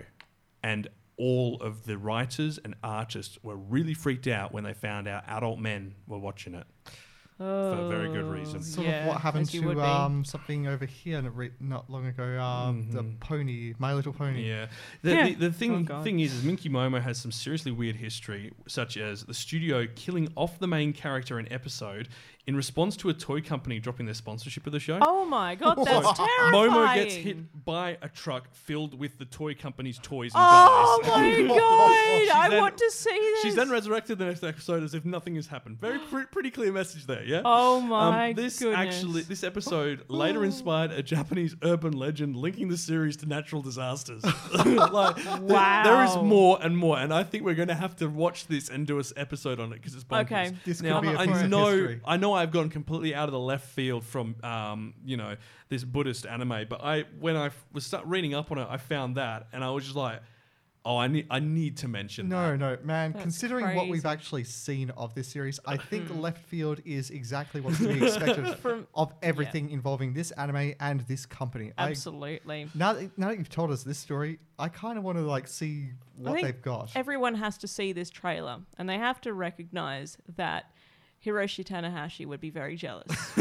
if anyone needs to um, find out who this man is, look him up or look up NJPW. His hair is magnificent. He's, he's a wrestler yes, in Japan. that's the thing. Um, the synopsis tells like a very, very bleak, a very serious kind of story. You're thinking this is going to be gods and deities Does not fighting. look serious. No, this is like boy bands with crazy god hair being confused by rice cookers and washing machines.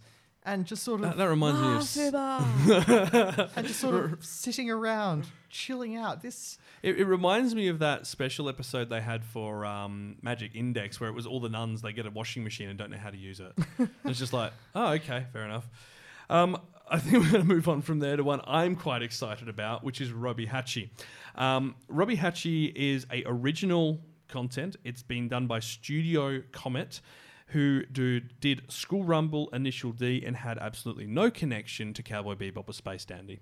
Except I look at this and I go, that is Space Dandy And Cowboy Bebop. and Cowboy Bebop in a nice, lovely, colourful mesh. yeah. Um, so the year is GC 51, marking half a century since first contact was made with aliens, and humans have since obtained faster than light travel and you know have gone into the universe and joined the Commonwealth of Planets, yada yada yada. In Neo Tokyo, because New Tokyo is cooler than Old Tokyo, a streak of bad luck is continuing for Robbie Va-.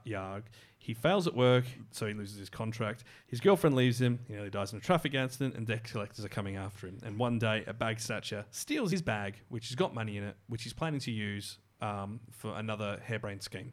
Um, he's then so his bag saved by um, Hachi Kita, who's an 18-year-old part-time worker who's like a super intelligent person. He's like graduated university at like 15 and all that. He's like he's a genius, super intelligent person, real smart Kyle. um, and it turns out that so obviously he offers him his gratitude, buys him a meal in return. They part ways, realizing they've got nothing in common. And then Hachi turns up on his door as a debt collector. Yeah. Um, hijinks ensue. Robbie manages to elude Hachi and escape into space because it turns out his house is actually an old spaceship. Um, blends in perfectly with the skyline. it's and then the loan sharks pursue them into orbit. it's so funny because the relationship that these two guys have is hilarious. It's It's so funny. It's it's so it's kind of an odd couple, kind of a comedy, but There, oh, there are fourth wall breaks in, the first episode. Um, that end of that first episode, I don't know what to think because you go from a guy who's struggling in the city to Gurren Lagann last five episodes level of madness. yes, he is piloting just the dandiest of Voltrons. Yeah, exactly. Um, it's. I, I do have to note that there were some alien species that look very specifically like a certain Pixar animated features aliens from a grabber claw. Um, Pixar Yeah, probably going to sue. Um, it's got a very strong cowboy bebop and space dandy vibe, but it is very much its own style. Um, I won't say what it is, but those last four minutes of the ep- first episode are just amazingly stupid. I did not know I wanted that, and even the characters comment on how on earth this could have Yep. happened, and I didn't realize we were in that type of anime. Look, Like- look out for the line, why am I in the bottom half? Yeah, that's a, that's a good point. It airs on Mondays at eleven thirty at night, and watch it. If, if, if you if great. you like Space Dandy, my lordy, you will enjoy this. Even if you thought Space Dandy might have gone a little bit too far on you, but you enjoyed other Mm-hmm. sort of outlandish comedies, this this will hit the spot for you. Uh, that airs on Mondays at 11:30 p.m. Now we should talk about um, what I technically think is the other half of revisions. Oh yes. Yeah, what's happening while the Toshi. what's happening while that city disappeared? So e- even though it's called Shometsu Toshi, it's being promoted in Western countries and even in Japan as After Lost. Well, as, that's A F T E R L O S T as a single word. Um, this is done by Madhouse. Now, for those who know Madhouse, this is a reason to be excited because Madhouse have created some of the most phenomenal animes of the past decade. One Punch Man, Death Note, Death Parade, Overlord, Black Lagoon, Trigun Oh, Black Lagoon. Hmm. you know that, that's just to name a few I, I i gave myself one line for animations that are related to studios and that mm-hmm. that was just from the So you what's know. the synopsis? one day a city suddenly disappears Takuya, a professional by the contract courier and lone wolf, meets Yuki, the only survivor from that city's extinction, and the two rely on a message from Yuki's father, who is heard to be missing, and head towards the disappeared area of the city called Lost. There's a giant circular hole in the ground that's just black. It really kind of gave me a Neon Genesis vibe, and I'll explain that in a moment. Um, However, unexpected obstacles strike before the pair, with the reality especially shocking for Yuki. Before them are the feelings of those left behind, a mysterious group manipulating the community in the shadows, and un- a hidden conspiracy theory. Um, so Takuya and Yuki, who are both initially strangers, deepen their bonds during the journey and unra- unravel the mystery of the lost city. Now, it's left. Like we watched the first episode. I'm really intrigued. Yeah, this- Right. it just got better and better, didn't it? It, it really did. I mean, it's got sufficient Dakar. um, I actually dubbed it Dakar Rally. Yes, a guy summons like infinite amounts of guns which just shoot as he psychically floats them in the air. and it's you just know, like, we're, ah, we're just sitting there going Dakar, Dakar, Dakar, Dakar. he has Dakar." all the Dakar. Um, Yep. I was concerned because there were a lot of people online already slamming this, um, we, even before the first episode aired. So Mm. I, am not sure why there is a connection there, but it is based off a game. So maybe Okay. it's they've played the game through and realised that there's something wrong with the plot. Okay, I so maybe know. we need to just keep watching. Yeah. So this has got really fluid animation. Characters are interesting so far, and there's even a betrayal in the first episode. And the setup for episode two leaves a lot of questions open already in Mm. a good way. It does. Um, I'm really interested to see where it goes, but I couldn't get past the point that some of the lines the main character is saying in episode one just remind me of the film The Transporter. And it's like someone's got the transporter and a scientific Yeah. railgun or index and shoved them together. his his his character was very similar to that, wasn't it? yeah, it's just like, I'm just a delivery guy. I'm here to deliver you. Exactly. Um, but it's the Lost City area also harkens back to episode 16 of Neon Genesis. So um, for those who haven't seen the trailer or anything, the city's been replaced with a big sort of black, dark, black miasma. On, on, on the ground, a big circle of black miasma.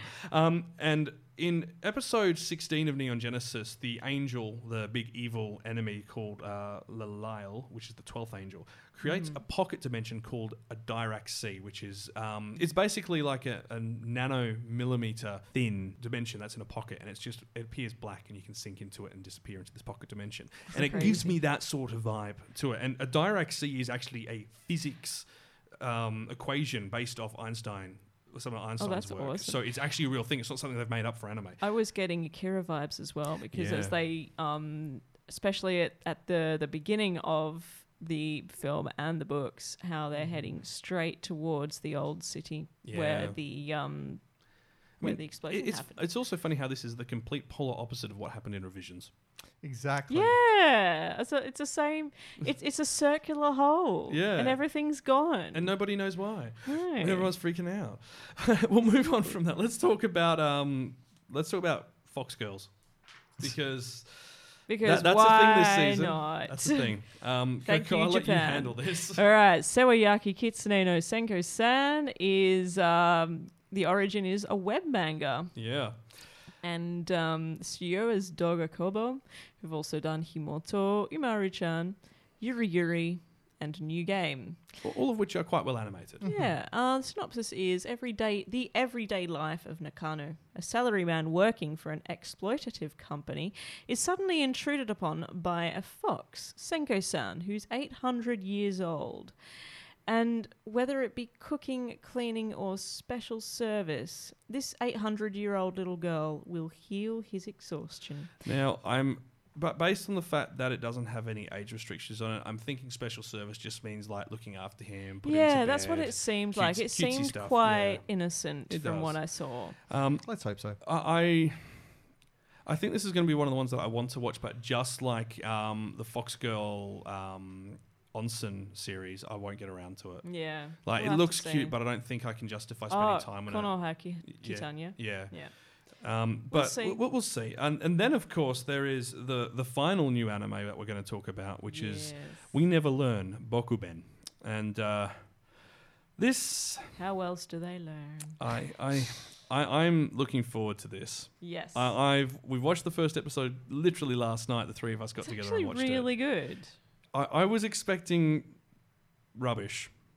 I was kind Yeah. of expecting harem junk as well, but um, That there is definitely that harem and romance junk Little edit bit. to it, but it is also very funny. Mm. Um, Yes. So this is done by Silver and Arvo Animation, two separate studios working together on it. It's a manga. Um, we don't know how long it's going to run for, um, episode wise, um, but it airs on Sunday night, technically at half past midnight, and. Um, Basically, third year high school student Nariyuki Yuiga has dedicated himself to becoming a high achieving student in school. And despite his history of poor grades, he plans to get the ultimate goal of the VIP nomination, which gets him a prestigious scholarship covering all future university fees. And he's constantly overshadowed by his classmates, Rizu Ogata and Fumino Furuhashi. They're both amazing at mathematics and literature, respectively. Yeah. Turns out they want to be good in the other subject. And they're really hopeless at it. Yes. So he receives the nomination with a catch that he has to tutor the two star, star classmates who are hopelessly mediocre at each other's subject of expertise. Yeah, and he starts doing really well for them. Mm. Now we thought this was just going to be pretty silly, straight out the f- Mm-hmm. out the front door with hijinks and all that. And while there is hijinks, it doesn't feel like it overpowers the plot. Yeah, there's heart to it, isn't there? Mhm. Especially with his family. Yeah. And the characters, they feel charming enough. They feel flawed and just sort of sweet. Yeah. It's yeah, it's not just overdone. They're not cliches. They're nice. Yeah, which is surprising for this sort of genre. So watch this space. I'm sure we'll uh, we'll have some thoughts on that later in the season when we Yeah. get to the end. But I think we should talk about everything that's hanging around or Mhm. has returned. The Wi-Fi radio. And uh, we do have, I think it ends up being about four uh, shows which are bringing out second seasons uh, or third seasons in some cases this time around. Um, Bakumatsu Crisis is one we'll start with. It's done by Studio Deen, aka the guys that did Konosuba, Log Horizon, Sakamoto Desuga. Um, airs on Fridays at just at 158. What a Very specific specific, time. isn't it? Um, Yeah. Another one from a game. We don't know how many episodes it'll have either, do No, we? we don't. Um, all we know is that it is set in an era in which the souls of young men burned with anxiety for their country's future. Pretty sure that's every era. Yeah, it's the Bakumatsu era, apparently, um, which I don't actually think is a proper error from what I've had a look. We'll, we'll probably Google that. But it focuses on Takasugi Shinsaku, who's a soldier of fortune from Choshu. He sneaks aboard a government ship with his comrade Katsura Kogoru in search of a mysterious object with the power to manipulate time. Obviously, they don't want the government to have it. So rather than allow such power to fall into the wrong hands, they plan to destroy the artifact, but it's quickly stolen from them and forcing the pair to return to the follow the mysterious faith, I should say, to Kyoto, which has become absolutely nuts. And Kyoto is the capital at this Uh, point. it isn't is. And they arrive in the capital and discover that the government has been overthrown and the deity Susano now reigns in its place. Does it have a um, gravity-defying string or ribbon? I I think Susano might be a bit more demonic in this Oh, incarnation. Maybe a Um, chain. Maybe maybe a Gravity-defying gravity-defying chain? chain for his incredible pectoral muscles. Um, this is the second season. Uh, Bakumatsu, without the word crisis, was the original series. I haven't watched it. I haven't caught it. Um, there's also like a couple of other spin-offs from it, so it's clearly doing well. Yes. Um, so it might be worth checking out if this is your kind of thing. It is a historical samurai action series, and uh, you know, It's always a market for that. y y there, there's always a market for that. Yeah. But I mean, you could do worse. You could. Yeah. Well, we'll move on, and um, I think we've got to talk about a third season. I think it is of Bungo Stray Dogs. I haven't even caught the first one, and I feel Yeah. terrible about that. It- Yeah. this one is like pretty highly acclaimed. mm So, Bakugo Stray, Go- so Bungo Stray Dogs three. Um, We'll do. It's They haven't got. A, bones. yeah, they, they haven't got the synopsis for the the new series, so we'll just give you what the original series was about and where it's come from. Uh, yes, so while starving on a riverbank, Atsushi saves a rather eccentric man named Osamu Dazai from drowning. Whimsical suicide enthusiast and supernatural detective, Dazai has been investigating the same tiger that has been terrorizing the boy. Together with Dazai's partner Doppo Kunikida, they solve the mystery, but its resolution leaves Atsushi in a tight spot. As various odd events take place, Atsushi is coerced into joining their firm of supernatural investigators, taking on unusual cases the police cannot handle, alongside his numerous enigmatic co-workers. Now we we've we've seen the first episode Yeah, of this, and we went. good. I, I want to watch the rest of this and just not get around to it. It's a bit bonkers. yeah, the, You've got a character who's trying to off himself every episode. the main character is a suicide enthusiast, Uh, hunting a tiger. Ha- that that surely can't. I can I tell feel you like that that's an wouldn't. oxymoron. Well, yeah, well, I can tell you that wouldn't be allowed to be broadcast in Australia or potentially on standard TV But in America. It's on at Fridays at ten thirty at night. Yeah, I, the, it's it's it's the perfect, you know, hanging hour, I guess. Oh, God, Let's man. go with that. Um, it's by Bones. It's rated R for violence and language, obviously. Um, 23 minute runtime, likely 12 episodes because the prior two seasons, are 12 episodes. Mm-hmm. Now, we need to talk about the big one. One Punch Man season two. This scarcely needs an introduction, does it? It doesn't. But It if, doesn't. if you don't know about One Punch Man, it's a gentleman named Saitama, and he's awesome, and he's gone bald. And every day he um, does a hundred I think it's like 100 Push-ups? push-ups, 100 sit-ups, and 100 runs- squats, and runs for 10 kilometers. Yeah, He just beca- he's in a world with superheroes. like very sort of similar to um, My Hero Academia, where heroes are, you know, they're around, they do things. Um, But Saitama is the strongest. overpowered. He, he is literally the definition of how to use an OP character. So much so that he will end a fight and nobody will notice it. much to his trepidation because he is really freaking bored. Yeah, and no, he can't join the superhero um, like organization because they don't think he's actually solved any problems. Yeah, they don't, and they don't actually trust that he is as powerful as he is. Mm. So he's kind of, you know, Now, I'm, I'm under the impression season two actually has like a proper big villain towards the end of it that it all leads Ah. up to. And I, I believe the first, we, we haven't caught the first episode yet, but one of my friends was telling us about it. And he was saying um, that the first episode does a lot of groundwork establishing what's happening and where it's going to go to. I think it was um, um, our mate Pete, who's also a listener of the podcast, actually. So, hi, Pete. Hey, Hey, Pete. Pete. Um, now, One Punch Man, if you haven't seen it, it is R rated, surprisingly. Um, it is by JC Staff, uh, was originally a web manga. Um, which oddly, um, I didn't mention this in the news because we didn't have time, but oddly, the uh, web manga has just, after a two year hiatus, just started publishing some new chapters because Oh, it's, it's moved from a web manga to somewhere else and they've just started putting more stuff on there. We're just, all right. Um, it's airing on Wednesdays at 1.35 in the morning and it's action, sci fi, comedy, parody, superpower, natural, supernatural, powerful goodness. hooray. And there's an OVA coming too, and Hey. hopefully we'll get hold of the OVA that they used to promote it for the um, obviously the premiere. Mhm. Um, but then of course we have to go Got another epic one here to Wit Studios, Attack on Titan, Season 3, Part 2. Manchester four, Leicester nil. So um, this doesn't start airing till April 29th. Um, obviously, it was left at a bit of a cliffhanger. Mm-hmm. And this is a continuation of it, I believe. Yes. Um, So th- this is ten episodes. They- They've been a bit weird. Mm. I'm getting you, you know how they're doing very odd things with the last two seasons of Game of Thrones episode lengths and all that. It seems a bit like that at the moment because they're getting very close to where the manga is. And if this ends where I'm expecting it to end, the season will be a cliffhanger of epic proportions. Oh. And not not as in a will people live or die. It's more of a holy cow, that's the situation we're in. Um, and it, it really takes it from like, you know, their walled perspective to a global perspective. that is awesome. It is. Uh, I'm not going to lie. I, I haven't enjoyed the manga as much since that happened. Okay. Um, because obviously, when you're within a small microcosm, it's a lot easier to accept things that are happening. But a lot of questions are going to get answered. Yeah. A lot. Okay. Um, and this is on Mondays, starting on the 29th of April, at uh, 10 past 1 on Monday night, I would say that would be. Mm. Um, 10 episodes, 23, 24 minutes Wit Studios. Check it out. It's very violent, so Mm. beware.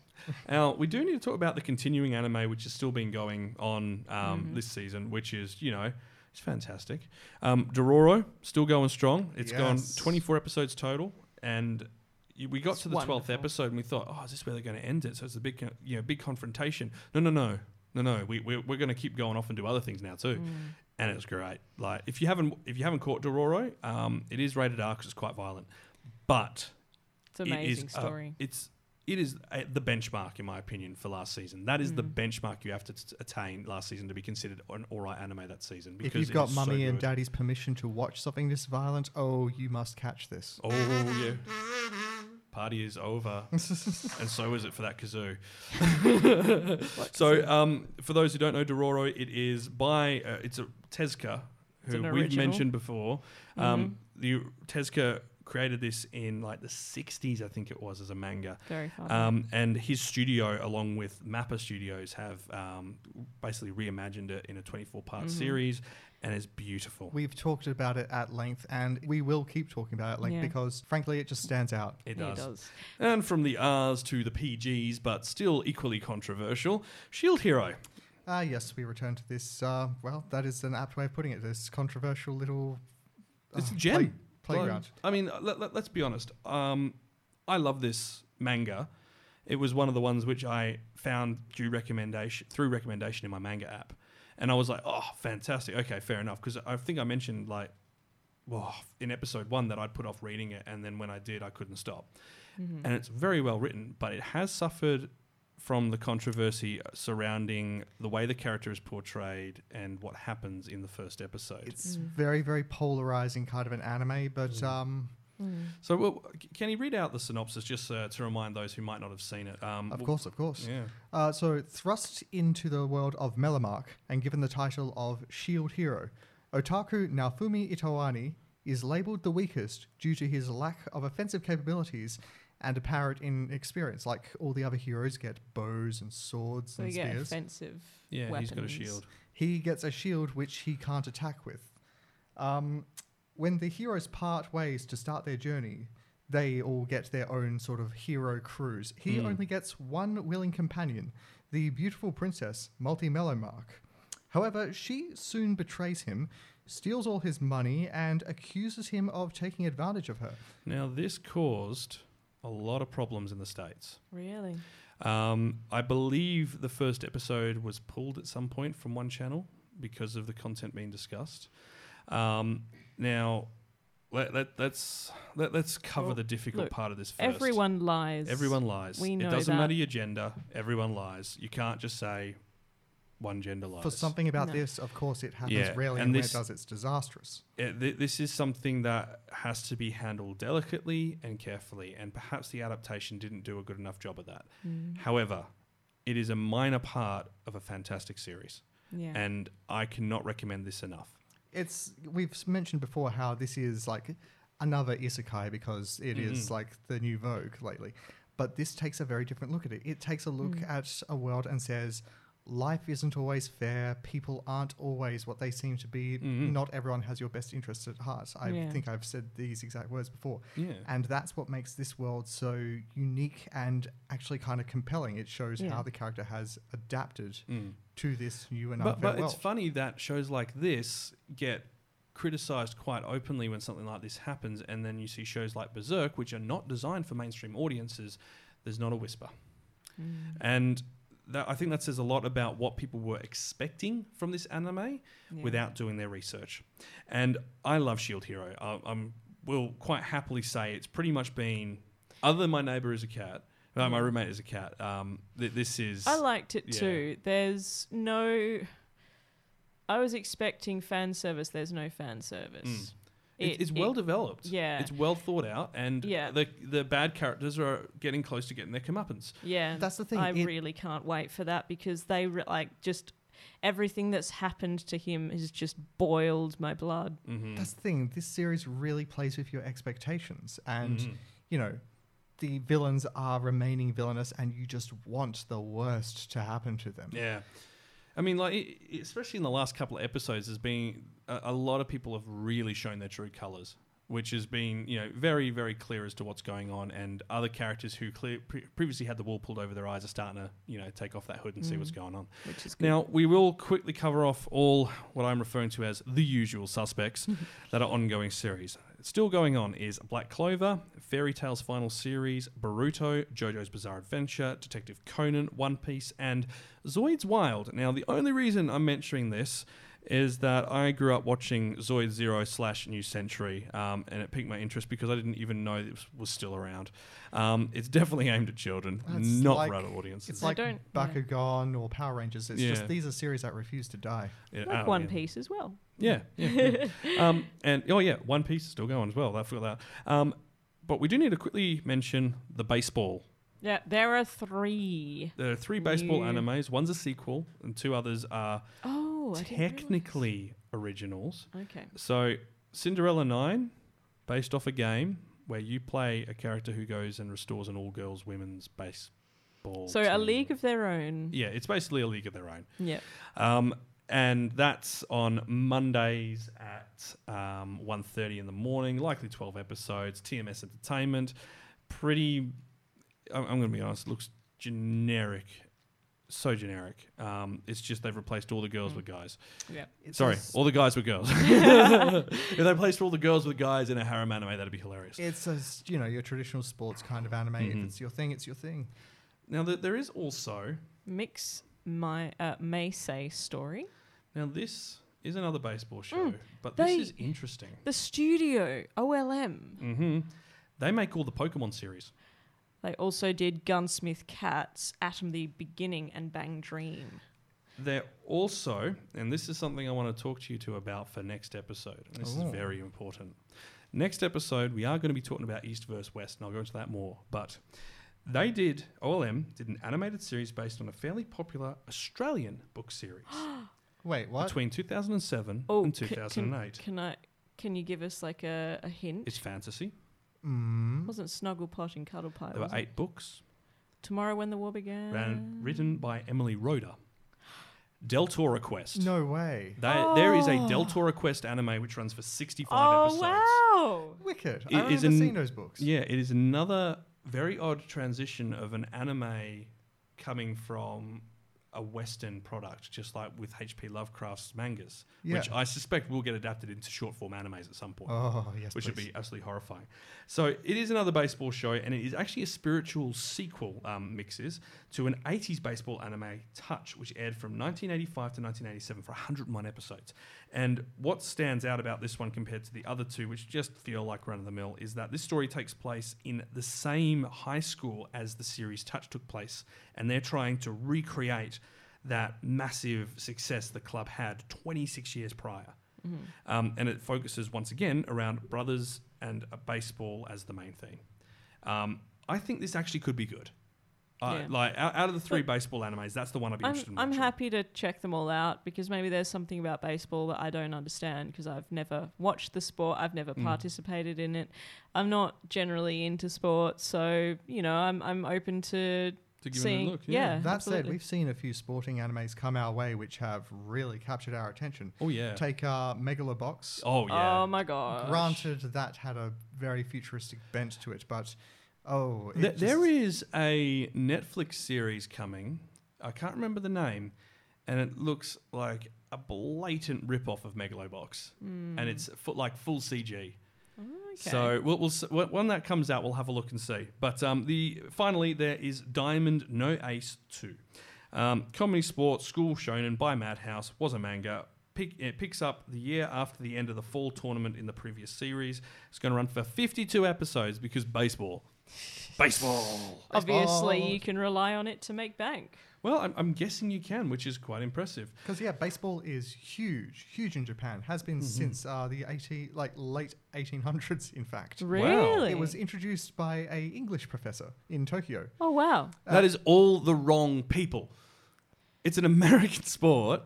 Yep, introduced to Japan by an Englishman. Okay. Yay, England. Mo- moving right along. well, either way, I think we've hammered on enough. We've definitely kept you listeners uh, long enough Yeah, because my lordy. Thanks for chilling. With Um, us this let's get out of time. here. Wi-Fi radio. Well, another season is upon us. Uh, many more sleepless nights while we try and keep up to date to find out what's worth watching. I am already exhausted. Yeah, and hopefully we'll have a special guest next episode if we can Mhm. line him up Absolutely. while we discuss the first time anime came to Western culture.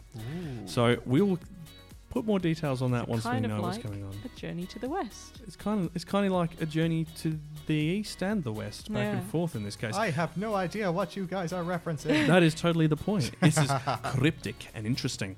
Um, we will be back in two weeks' time, um, and uh, by then, all of our previous stuff will be on YouTube. If you are listening to us for the first time on YouTube, welcome. Thank you very much for tuning in. Um, we will release uh, podcasts every fortnight, and uh, I'm sure we'll have something interesting for you to hear next week. Come join us. Mm. In the meantime, enjoy yourself, watch some anime. Ciao. Bye. Adios.